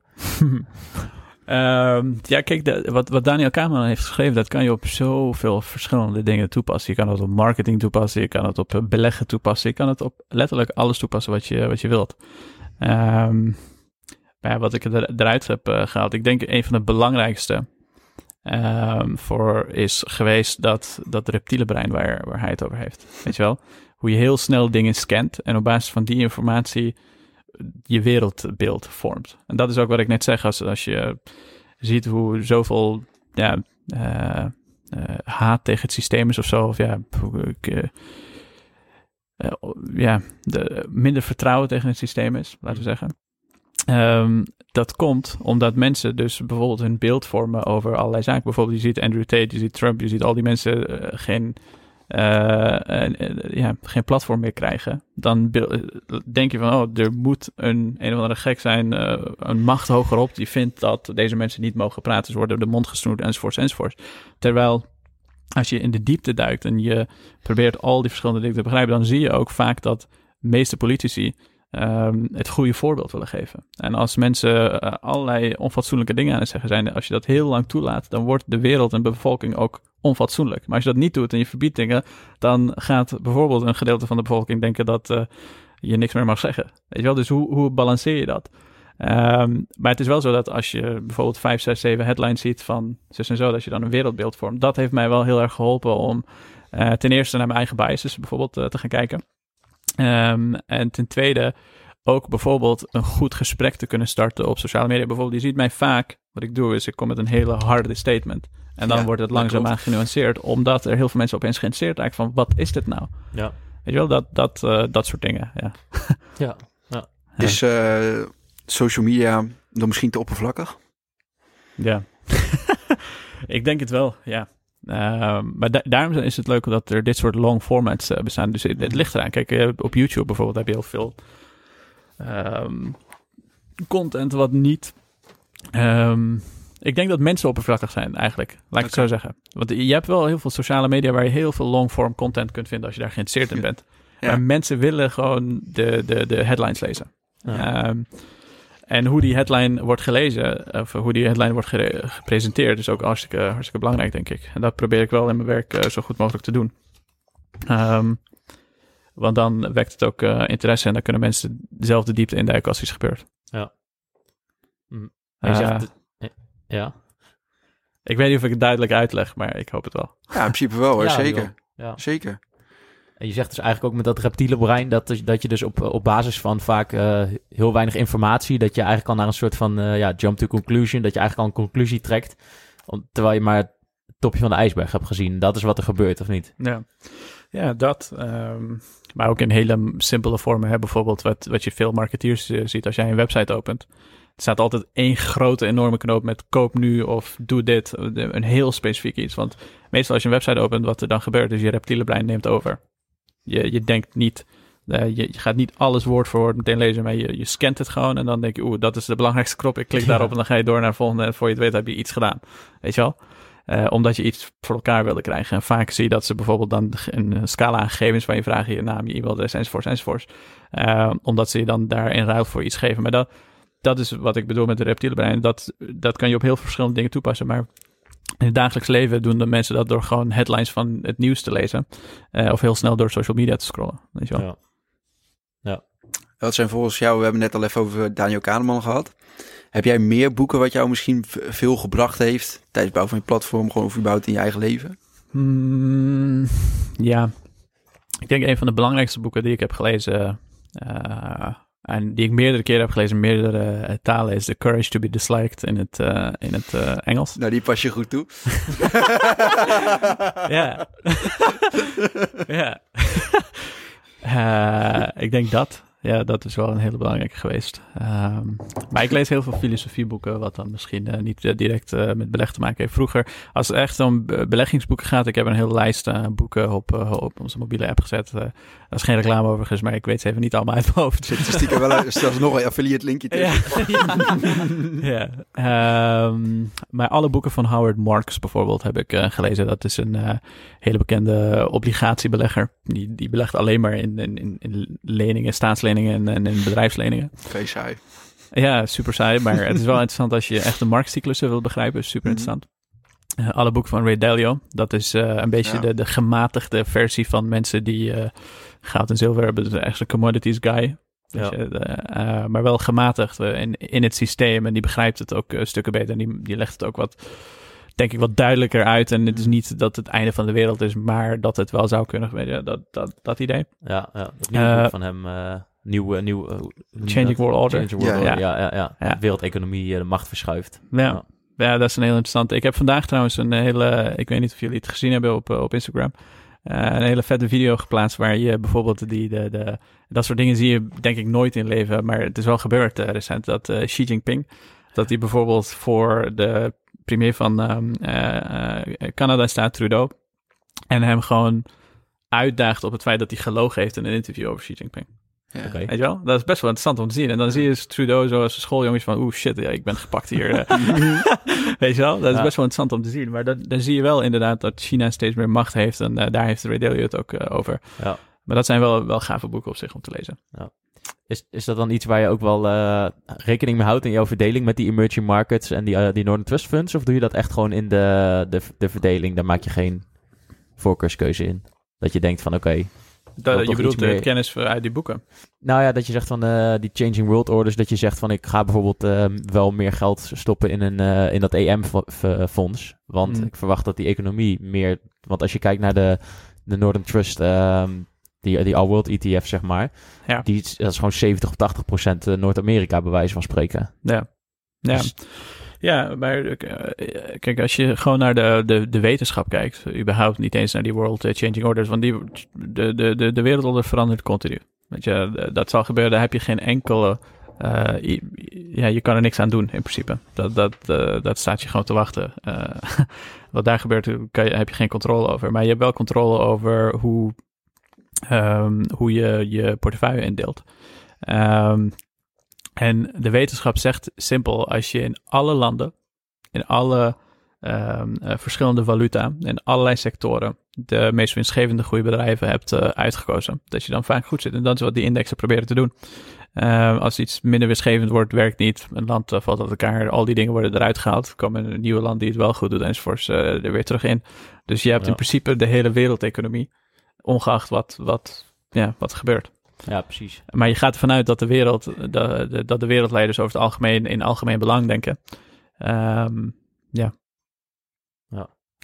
Dus je houdt gewoon de, de originele verhouding aan die precies de, de markt eh, weergeeft. ja, maar die verhoudingen veranderen als de markt Ja, verandert. ja. Dus het is nu zo. Mhm. En laten we zeggen, China is straks de grootste. Dan is het 80% China en 20% VS. ja, omdat precies. dat is hoe de markt dan, er dan uitziet. verandert ook mee. En ja. daar doe jij zelf helemaal niks aan. Dat is gewoon hoe het gaat. Ja, Ja. Dat, dat is het mooie aan indexbeleggen. Ja, precies. Eh, en tegelijkertijd het moeilijkste ook. Hè. Ik denk dat heel veel mensen Ja. het heel moeilijk vinden om in tijden waarin het heel, heel goed gaat, waar indexen niet zo heel veel eh, pre- goed presteren, maar juist individuele aandelen zoals Tesla keer 10 gaan, dat het heel moeilijk is om dan aan de zijlijn te staan. Weet je, En dan, niks te doen. ja, gewoon niks doen. Dat vinden mensen zo moeilijk. Ja. Eh, tegelijkertijd, als je in de media hoort dat eh, beleggers met niks doen veel geld verdienen, eh, ja, zo, zo werkt het natuurlijk niet. Want als je eenmaal belegd bent, dan heb je zoveel stress en eh, allerlei emotionele issues en zo. Weet je wel, het ligt aan hoeveel risico je natuurlijk hebt genomen. Eh, maar niks doen is hartstikke moeilijk voor heel veel mensen. terwijl het heel simpel en voor de hand liggend klinkt. Ja. In de theorie is het altijd makkelijk. Ja. Ja, het klinkt heel simpel. Het is altijd gewoon ja, hoog, koop, eh, hoog verkopen, laag kopen. ja. En dan Ja, gewoon in- iedere in maand kopen en laten zitten. Ja, maar in de werkelijkheid is het ook altijd heel simpel. Ja, is het ook. En dat bedoel ik met eh, misinformatie. Het is eigenlijk allemaal heel simpel. Als je de kerninformatie weet, dan is het niet meer dan dat. Dus eh, heel veel dingen zijn vaak heel simpel. Ehm, alleen, eh, dan komt er iemand. Je hebt net, eh, laten we zeggen, je halve vermogen in, in, in, in, in Allword ETF eh, gestopt. En dan komt er iemand en die zegt... Jongens, de wereld valt uit elkaar. De euro die klapt eh, in elkaar. Eh, Ja. China die zal, weet ik veel, een oorlog in Taiwan hebben. En dan denk je, oh fuck, dit is nu allemaal mijn probleem. Hiervoor was dat niet zo. Weet je wel? Maar, Ja, eh, dat is wel mijn probleem, ja. ja, maar dat, dat, dat vind ik ook zo leuk aan beleggen. Dat je op een gegeven moment veel meer ja, betrokken bent met de wereld of zo. Omdat je er geld in hebt gestopt. ja, maar het is wel zo. Als je, Ja. als je alleen maar bij wijze van spreken je baan hebt en eh, dan, heb je, eh, dan heb je maar een heel klein stukje van, eh, van het land of van de wereld wat eigenlijk belangrijk is voor jouw Ja. inkomsten of voor jouw geld. Of, Ja, maar als je, als je wereldwijd belegd bent, dan ga je wel denken van oh shit, wat gebeurt er nou eigenlijk allemaal en wat voor effect heeft dat op mijn eh, portefeuille? Ja. ja. Ja. ja, dat is inderdaad wel zo. Maar je, ja, je, je, je, je, je, raakt gewoon meer betrokken met de wereld. Eh, al- alles wat in Taiwan gebeurt, raakt jou ook. En dan, eh, weet je, zijn sommige dingen die ons gewoon allemaal eh, raken. Ik bedoel, ehm, je hebt nu bijvoorbeeld dat hele oorlog met Rusland. Maar dit zijn ook dingen die niet nieuw zijn. Dus die, zijn keer op keer gebeurd. Dat zegt Ray Dalio ook bijvoorbeeld. Maar ook als je kijkt bijvoorbeeld in 1960 of zo was dat volgens mij. Toen wilden de Russen, die wilden Cuba binnenvallen. Die hadden een of andere ruzie bij de communistische landen en die vonden wat van elkaar. En eh, de Russen die zaten heel erg vlakbij, eh, vlakbij met hun eh, oorlogsschepen. Die, die, ze hadden de Amerikanen ook even gebeld. Omdat het natuurlijk 90 kilometer van de Amerikaanse grens eh, vandaan zit. dus die, dat hele transcript met eh, Kennedy is opgenomen. Die kan je online vinden. is best wel grappig. Ehm, maar die, de, volgens mij, ik weet niet meer hoe die, die gast heette van de, van de Russen. Maar laten we hem Sergej noemen. Ja. Ik weet, nee, Nikita heette die volgens mij. Ehm, maar hij had eh, een gesprek met Kennedy en hij zegt: hey, we gaan eh, Cuba aanvallen. En ehm, dat zal om die in die tijd gebeuren. En Kennedy zegt: Je gaat Cuba niet aanvallen. Eh, je raketten mogen niet deze kant op komen, het is vlak bij onze grens. En de Russen die zeggen, wij doen letterlijk waar we zin in hebben. Het zijn onze raketten. Als we dat daar willen laten vallen, dan laten we vallen. En Kennedy zegt, als je dat doet, dan zijn je schepen weg. En eh, Nikita, of Sergej, die zegt, eh, eh, die zegt als, je, als je een raket op ons val, laat vallen, als je de schepen laat vallen, dan bestaat de VS niet meer. Want dan krijg je een kernbom op je, op je dak. En Kennedy zegt, heb je, want twintig jaar daarvoor was, eh, waren de kernbommen op Japan gevallen door de, door de VS. En hij zegt, heb je niet gezien wat er in, in Japan is gebeurd? En ze zijn terug te- vertrokken met, met hun schepen, weet je. Ja. Ja. Maar er zijn dingen die ons allemaal, maar eh, normaal gesproken is dat zo ver van je bedshow. Maar als je dan tegelijkertijd ook die beurs met 70% ziet dalen, ja. dan wordt het opeens echt. En dan, eh, ja, het wordt heel anders opeens. ja. Maar het is wel van alle tijden inderdaad. Er is altijd wel Het is altijd wel wat. ja, een herhalend. Dat is ook wel eh, aan de andere kant weer jammer. Dat denk je van ja, we leren eigenlijk nooit van, de, van onze geschiedenis. Nee, Dit ja. is gewoon. ja. Het is altijd wel wat. Ja, hey, en nou, ik wil even gauw één hele kleine... eh, Mag ook twee zijn. Oh, oké. ik wil even één zijpad in. Want jij, we hadden het net over die boeken waar jij wel wat aan gehad hebt. En dan gaan we heel erg in op, eh, op die boeken over beleggen. Ja. Maar je zegt zelf ook best wel veel interesse te hebben in eh, filosofie. Ja, En ben ik eigenlijk wel heel erg benieuwd. dankjewel. Ja, wat, wat voor boeken dat dan precies zijn. Ehm, nou, ik, ik ben heel erg in, in, ja, eh, in- geïnteresseerd in de Oosterse filosofie. Kijk, Ja. Zen, boeddhisme, kijk. eh Taoïsme, dat soort dingen vind ik eh, hartstikke gaaf. Ja. Want ik was een tijdje geleden eh, best wel depressief geraakt. Dat was ook tijdens de belegger. Omdat ik een beetje voor het eerst echt met mezelf in aanraking kwam van ja, wie ben ik nou en wat ben ik allemaal aan het doen en zingeving en van alles nog wat. Dus ik ben al die boeken gaan lezen van, van de Oosterse filosofie. Eh, want het godsdienst, godsdienst eh, zoals christendom en ook me, de, die van mijn ouders, islam, vond ik te autoritair. Ja. Weet je wel? Dus dat, dat soort boeken lees ik dan eh, Mhm. vooral. Alan Watts. Alan Watts is zeker, ja, zeker Ja. eentje van. Eh, de Tao Te Ching eh, Mhm. van Lao Tse. Ja, dat soort boeken. Maar dat Ja. soort boeken, geef eens concrete voorbeelden. Nou, Tao Te Ching bijvoorbeeld. Eh, Oké. de um, Taboo Against Knowing Yourself is een hele goede van, eh, van Alan Watts. Ja, The Power of Now van Eckhart Tolle. Eckhart Tolle. Tolle, ja, die is supergoed. Ja. Ja, dat soort Oké. boeken. Vet. En ehm, ja, je had dus op een gegeven moment een punt, wat je net vertelde, dat je, je was met de belegger bezig en toen zeg je, toen ging ik eigenlijk nadenken over wie ik nou eigenlijk echt ben en Ja. wat ik nou wil en wat geeft mij nou zingeving. Ja, kijk, ik heb altijd eh, bij. Ik heb altijd een beetje op automatisch piloot eh, gewerkt. Ik eh, had een fantastische baan, eh, goed bedrijf, ik was succesvol. Ik had alles, weet je. Ik hoefde in principe niks extra's te doen met een onderneming of whatever. En toen de belegger begon en zoveel mensen vonden het gaaf wat ik eh, te vertellen had, was ik zelf ook wel benieuwd, wat heb ik nou eigenlijk te vertellen? weet je wel? En ik had toen een relatie die ook eh, stuk ging. En eh, van alles nog wat wat er gewoon bij elkaar kwam, waardoor ik voor het eerst gewoon thuis zat en het monster tegenkwam een beetje, eh, zeg ik zelf Hmm. altijd. Ik, zat echt naar mezelf te kijken van, hmm, wat, wat is hier nou allemaal aan de hand? Weet je wel? Mhm. En daar ging ik een beetje op zoek naar, ja, wie ben ik en ja, wat is het leven? Spiritualiteit kwam ik heel erg, ja, ik ging heel vaak mediteren, waardoor ik wat dichter bij mezelf kwam. Dat klink- klink- klinkt je allemaal heel zweverig opeens. heeft niks meer met fi- finance en van alles Nee, nog maar wat te maken. Ja, weet maar het je- heeft mij wel geholpen om echt weer in mijn eigen, eh, eh, in, in mezelf te komen of zo. Ja. Ja, weet je, de grap is, kijk, weet je, mensen vinden het altijd lastig om hierover te praten. En ehm, er hebben al heel wat mensen op die plek gezeten waar jij nu ook zit, Ja. die het ook moeilijk vonden om over dat onderwerp te praten. ja. Maar de grap is dat best wel veel mensen daarmee bezig zijn. Ja. Dat best wel veel mensen bezig zijn van, ja, weet je, waarom doe ik nu eigenlijk wat ik doe?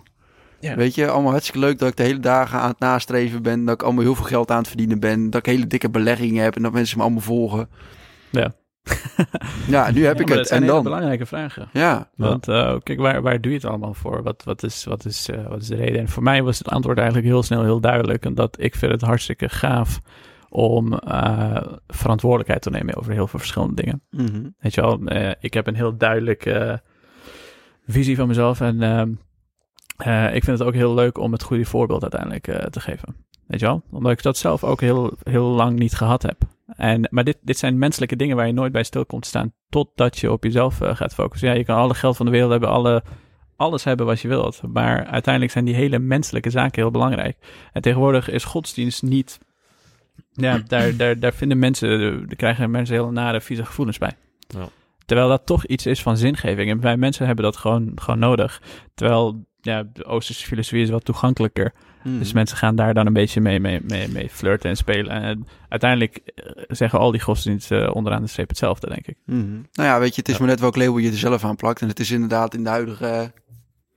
Nou ja, weet je, als je praat over God of over godsdienst... daar hangt voor mij ook een bepaalde... ehm, Ja, ik weet niet zo goed, een bepaalde sfeer op het woord alleen al. Als je dat hoort, dan denk je van, oh ja... Ja, God is gewoon een heel erg beladen woord. Het is een heel Dat beladen maakt het woord geworden lastig. inderdaad, ja. En ik vind het voor mezelf in ieder geval... Het, het, het, het, hetgene wat mij persoonlijk heel erg trekt aan bijvoorbeeld Oosterse filosofie... Het geeft geen antwoorden. Ja. Het zegt gewoon van... Het, ja, hoe zou ik het zeggen? Het is meer dat het bepaalde vragen stelt. En het, het prikkelt een beetje jouw perspectief op de wereld. En ook vooral op mijzelf. Van ja, weet je, wie, Ja. wie ben ik nu eigenlijk? Want ook wat jij zegt met geld. De rabbi van tien jaar geleden.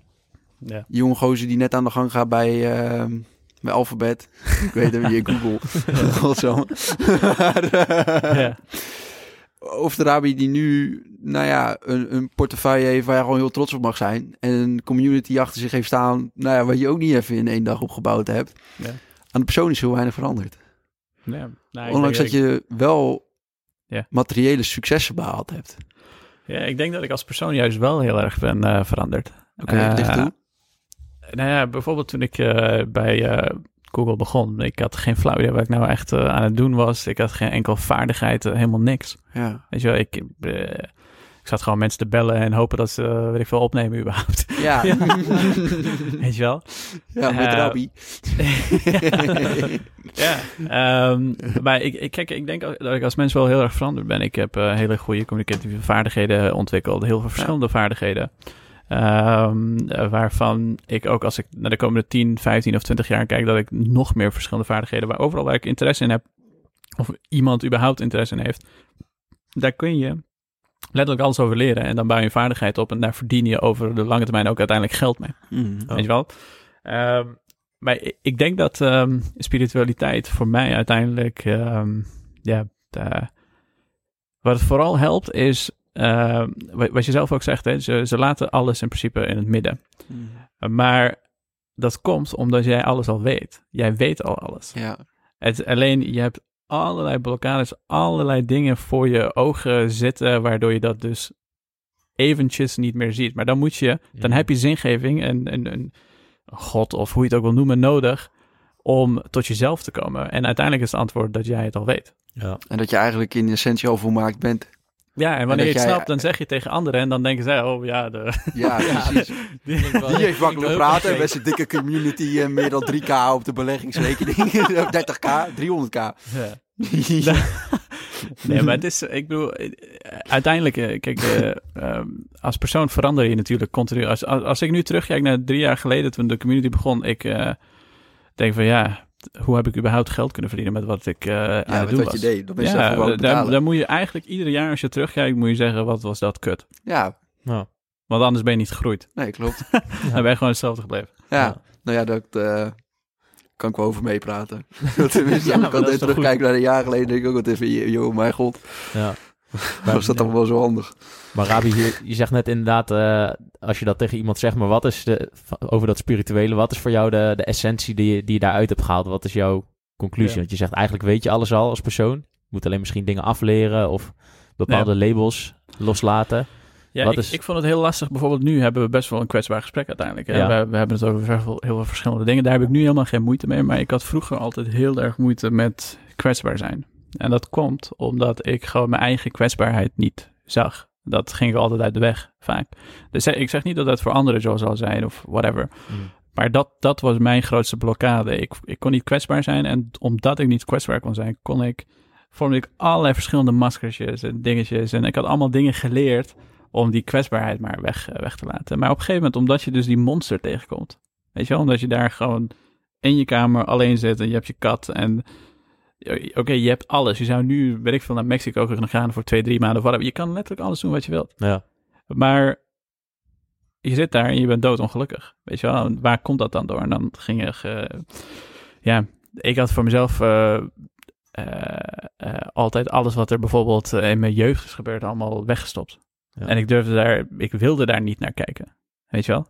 Terwijl eh, toen ik met psychologen ging praten en eh, er, er allemaal een saus van probeerde te maken en alles heb begrepen, merkte ik van hoe weinig eh, eh, goede voorbeelden ik had in mijn leven bijvoorbeeld. En juist omdat ik bepaalde mensen heel erg waardeerde, dat ik daardoor misschien bepaalde dingen anders ben gaan doen en mezelf ben gaan ontwikkelen enzovoort enzovoort.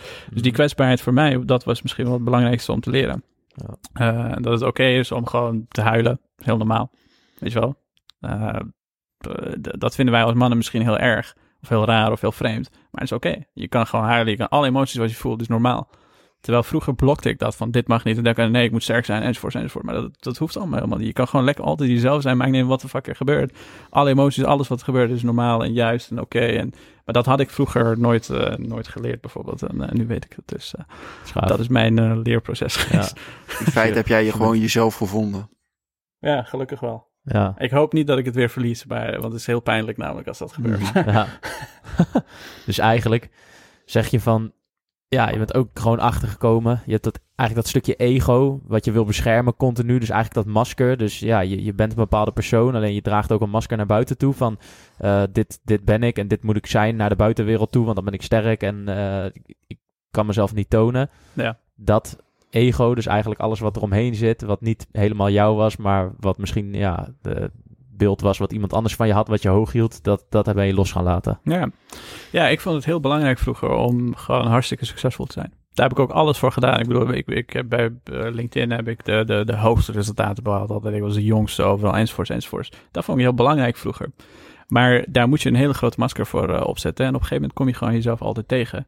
Omdat je zo ver van jezelf verwijderd bent, dat je geen andere keuze hebt dan te zeggen, wat de what the fuck, weet je wel. Ja.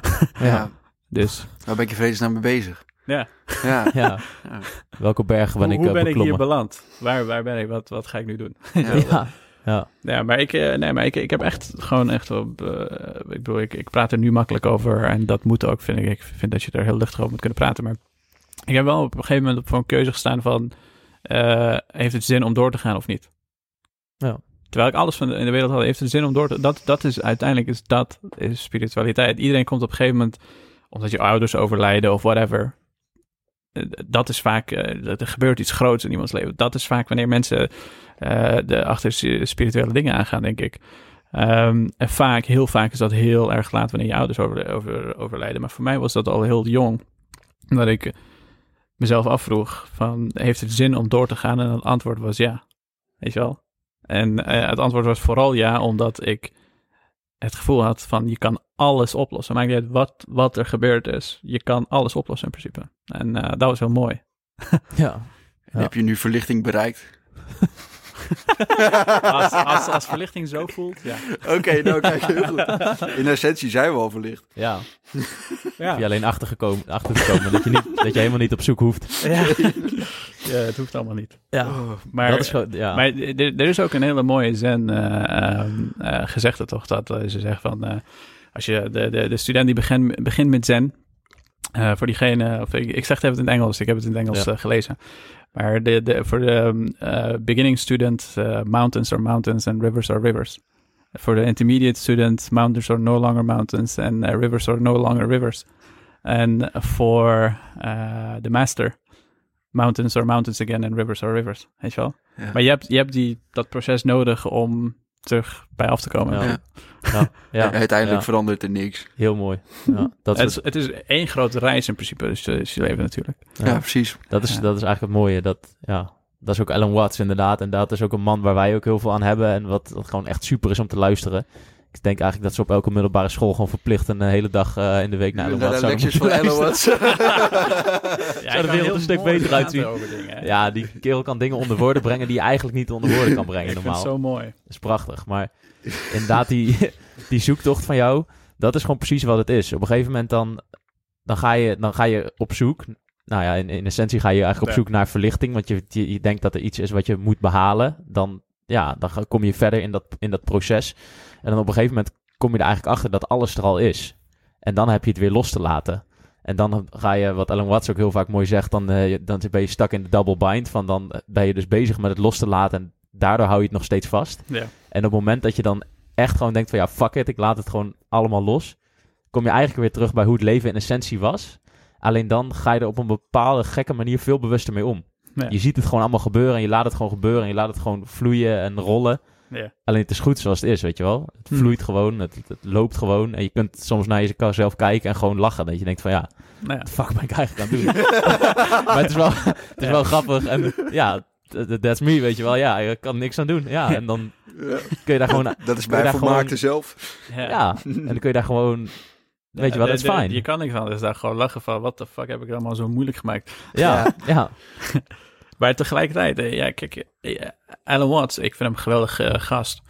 Eh, maar hij heeft ook natuurlijk, eh, hoe, hoe, ik weet niet of je zijn hele verhaal kent, maar Mm. hij is uiteindelijk ook eh, alcoholist geweest. En Ja. uiteindelijk ook overleden aan te veel alcoholgebruik. ja. Weet je wel? Dus, Maar, ja. Hij heeft wel lol Dus gehad. Hij, ja, zei, hij zei wel daar zelf over van... I, I'd rather go out with a bang... dan dat hij gewoon een he- het hele leven... te- ja, to, to be stuck in a corner the rest of my life. En, eh, weet je wel, hij zegt van ja, als het dan toch moet, dan... eh, dan Ja. ja. ja. Maar ja, goed, ja. Wat wou je erover zeggen? ja, kom. Ja, ik, ik denk dat, eh, kijk, eh, ik, ik vind hem geweldig, eh, maar hij zit wel heel erg in zijn hoofd. En ik denk dat je dat ook uiteindelijk Ja, misschien, Ja. misschien wel. ja, ik, ik, ik denk dat er, eh, eh, als je echt verder wil zoeken, dat er wel heel veel andere dingen zijn die, eh, die je kunt vinden. Ja. Maar hij is wel, hij is wel, ik vind het vooral mooi hoe entertaining die over die dingen Ja. kan praten. Weet je wat ik nou mooi vind? Je hebt het nu over inderdaad uit je hoofd en losgaan. En dan ga je dus meer naar intuïtie en eigenlijk ook meer leven vanuit je hart. Ik weet niet of je daar ook wel mee bezig bent. En ja, meer vanuit je lichaam, vanuit je hart en zo. Maar bijvoorbeeld, je hebt het net over een David Icke. Maar David Icke heeft misschien hele rare dingen. Maar die man, die, die is in essentie, die is echt mega spiritueel. Die is hier heel, heel veel mee bezig. Ja, ja, die heeft het over het leven vanuit je hart. Meer vanuit intuïtie. eh, dat, dat alles energie is. In essentie, hij is, hij is daar echt mega veel mee bezig. En dat is su- super interessant, weet je wel. Kijk, er zijn misschien bepaalde aspecten wat je over zo'n man kan vinden. Van, hij heeft een bepaalde mening of een bepaald iets wat, wat hij denkt. En of dat waar is of niet, dat, ja, dat moeten we in het midden laten. Maar gewoon mooi om te zien dat heel veel mensen, die, die zijn hier wel heel erg mee bezig. Nee. En hij heeft hier echt ook echt super interessante, interessante dingen over. Van dat eigenlijk Ja. wat ons te doen staat, is meer gaan leven vanuit ons hart in plaats van vanuit ons hoofd. En hij zegt dus dat dat is eigenlijk wat, wat ons nu op dit moment te doen staat om deze wereld Ja. mooier te maken, om terug te gaan naar de essentie. Ja, maar dat, zeg ik ook. Eh, kijk, eh, uiteindelijk denk ik dat heel veel mensen het erover eens zijn dat er een aantal dingen zijn die we allemaal belangrijk vinden. Eh, maar de manier waarop vindt iedereen dat daar kunnen heel allemaal discussies en zo over plaatsvinden. Dus daarom zeg ik ook, ik vind het vervelend dat die man uiteindelijk ge- gecanceld is. ja, het gewoon verbannen van de Schengen, what the fuck. Ja, ja, ja. Ik, Ja, ik, dat heb er, ik, ja, ik heb ni- niks met de, de, de complottheorie en dergelijke. Eh, eh, maar ik heb inderdaad wel gezien dat hij heel spiritueel is. Ik was ook wel benieuwd wie die gast is. Ik ken hem niet, maar ik eh, ben wel gaan googlen. Mhm. Ehm, maar onderaan de streep, spiritualiteit brengt je, denk ik, ook eh, naar de essentie. En dat is dat we allemaal gewoon mensen zijn. We willen allemaal uiteindelijk gewoon een chill huis, vrienden. We willen een, een leuke vrouw als man Mhm. en een leuke man als vrouw. Eh, je wilt gewoon dat er genoeg eten op tafel is. Je wilt dat gewoon een leuk leven leiden. Dat is uiteindelijk wat we willen. Weet je, en dat, dat, dat als, je, als je vanuit je hart denkt, is, is dat onderaan de streep, denk ik, voor iedereen, de familie, is uiteindelijk een van de belangrijkste zaken. Weet je wel? En dan kan je allemaal discussiëren over van de rente moet omhoog, en dit moet dat gedaan worden en dat, en, eh, whatever. Dat maakt allemaal onderaan de streep niet uit. Als, als het doel is dat we gewoon een goed leven leiden. Ja. Een sterke familie hebben, leuke mensen om ons zijn en gewoon gelukkig zijn. En dat wil iedereen uiteindelijk. En dat is wat, denk ik, spiritualiteit ook doet. Het verbindt mensen die normaal gesproken elkaar achterlijk vinden zelfs misschien. ja, ja, ja. Ja. Ja, heel mooi. En nu de belegger over tien jaar. Ja, ik weet het niet. Eh, I don't know. Heb je plannen?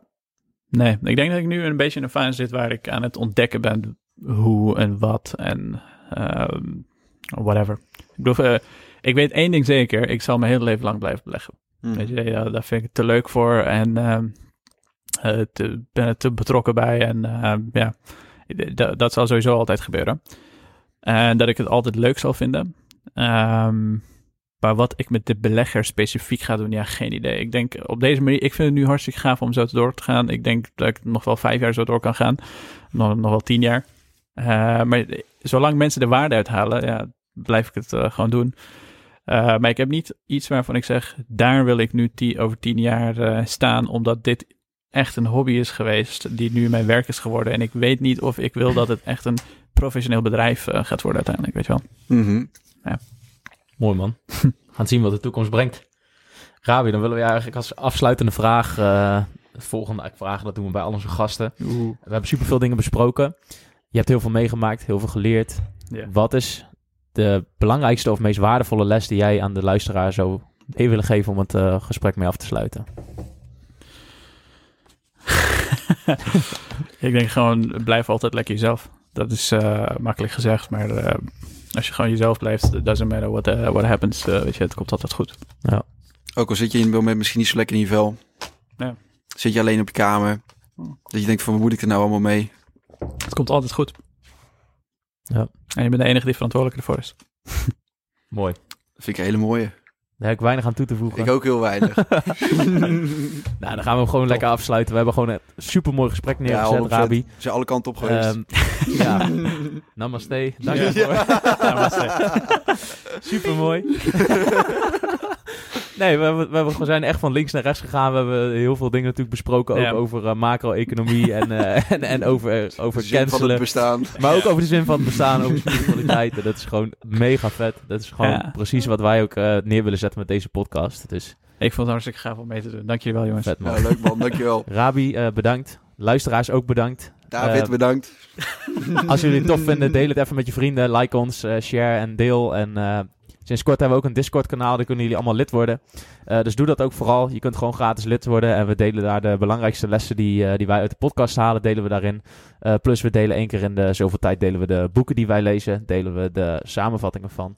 Plus... ehm, we hebben af en toe een rubriekje waarin we wat, eh, wat dingetjes delen uit onze eigen journal eh, bullet points. Ik Dus wou net zeggen, ga je nou denk ik iets heel nieuws vertellen? Nee, wat ik ik ga niet weten. Ik denk, ga je nou denk ik iets vertellen? Want Tom, die doet altijd elke week. Ja, Tom heeft een eigen rubriekje. dat weet hij nog niet. Nee, dus eh, kijk vooral even lekker. En eh, ja, join de Discord. En eh, heel graag tot de volgende aflevering. Rabi, bedankt.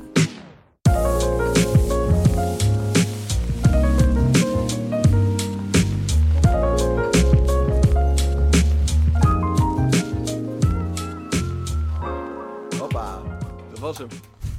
Oh, Welkom bij Ondernemend. Het nummer 1 platform voor ondernemers. Bij Ondernemend vind je alles om jezelf naar het volgende niveau te brengen en jouw bedrijf te starten of op te schalen. Bij Ondernemend bieden we een netwerk met de beste ondernemers van Nederland. Gecombineerd met kennis en een hechte community. Met de kennis van ons platform krijg jij als ondernemer meer structuur, rust, cashflow en vervulling. Ondernemend is jouw sleutel tot een nog succesvollere ondernemersreis. Dus wil jij samen met ons jouw maximale potentieel benutten? Join dan onze community.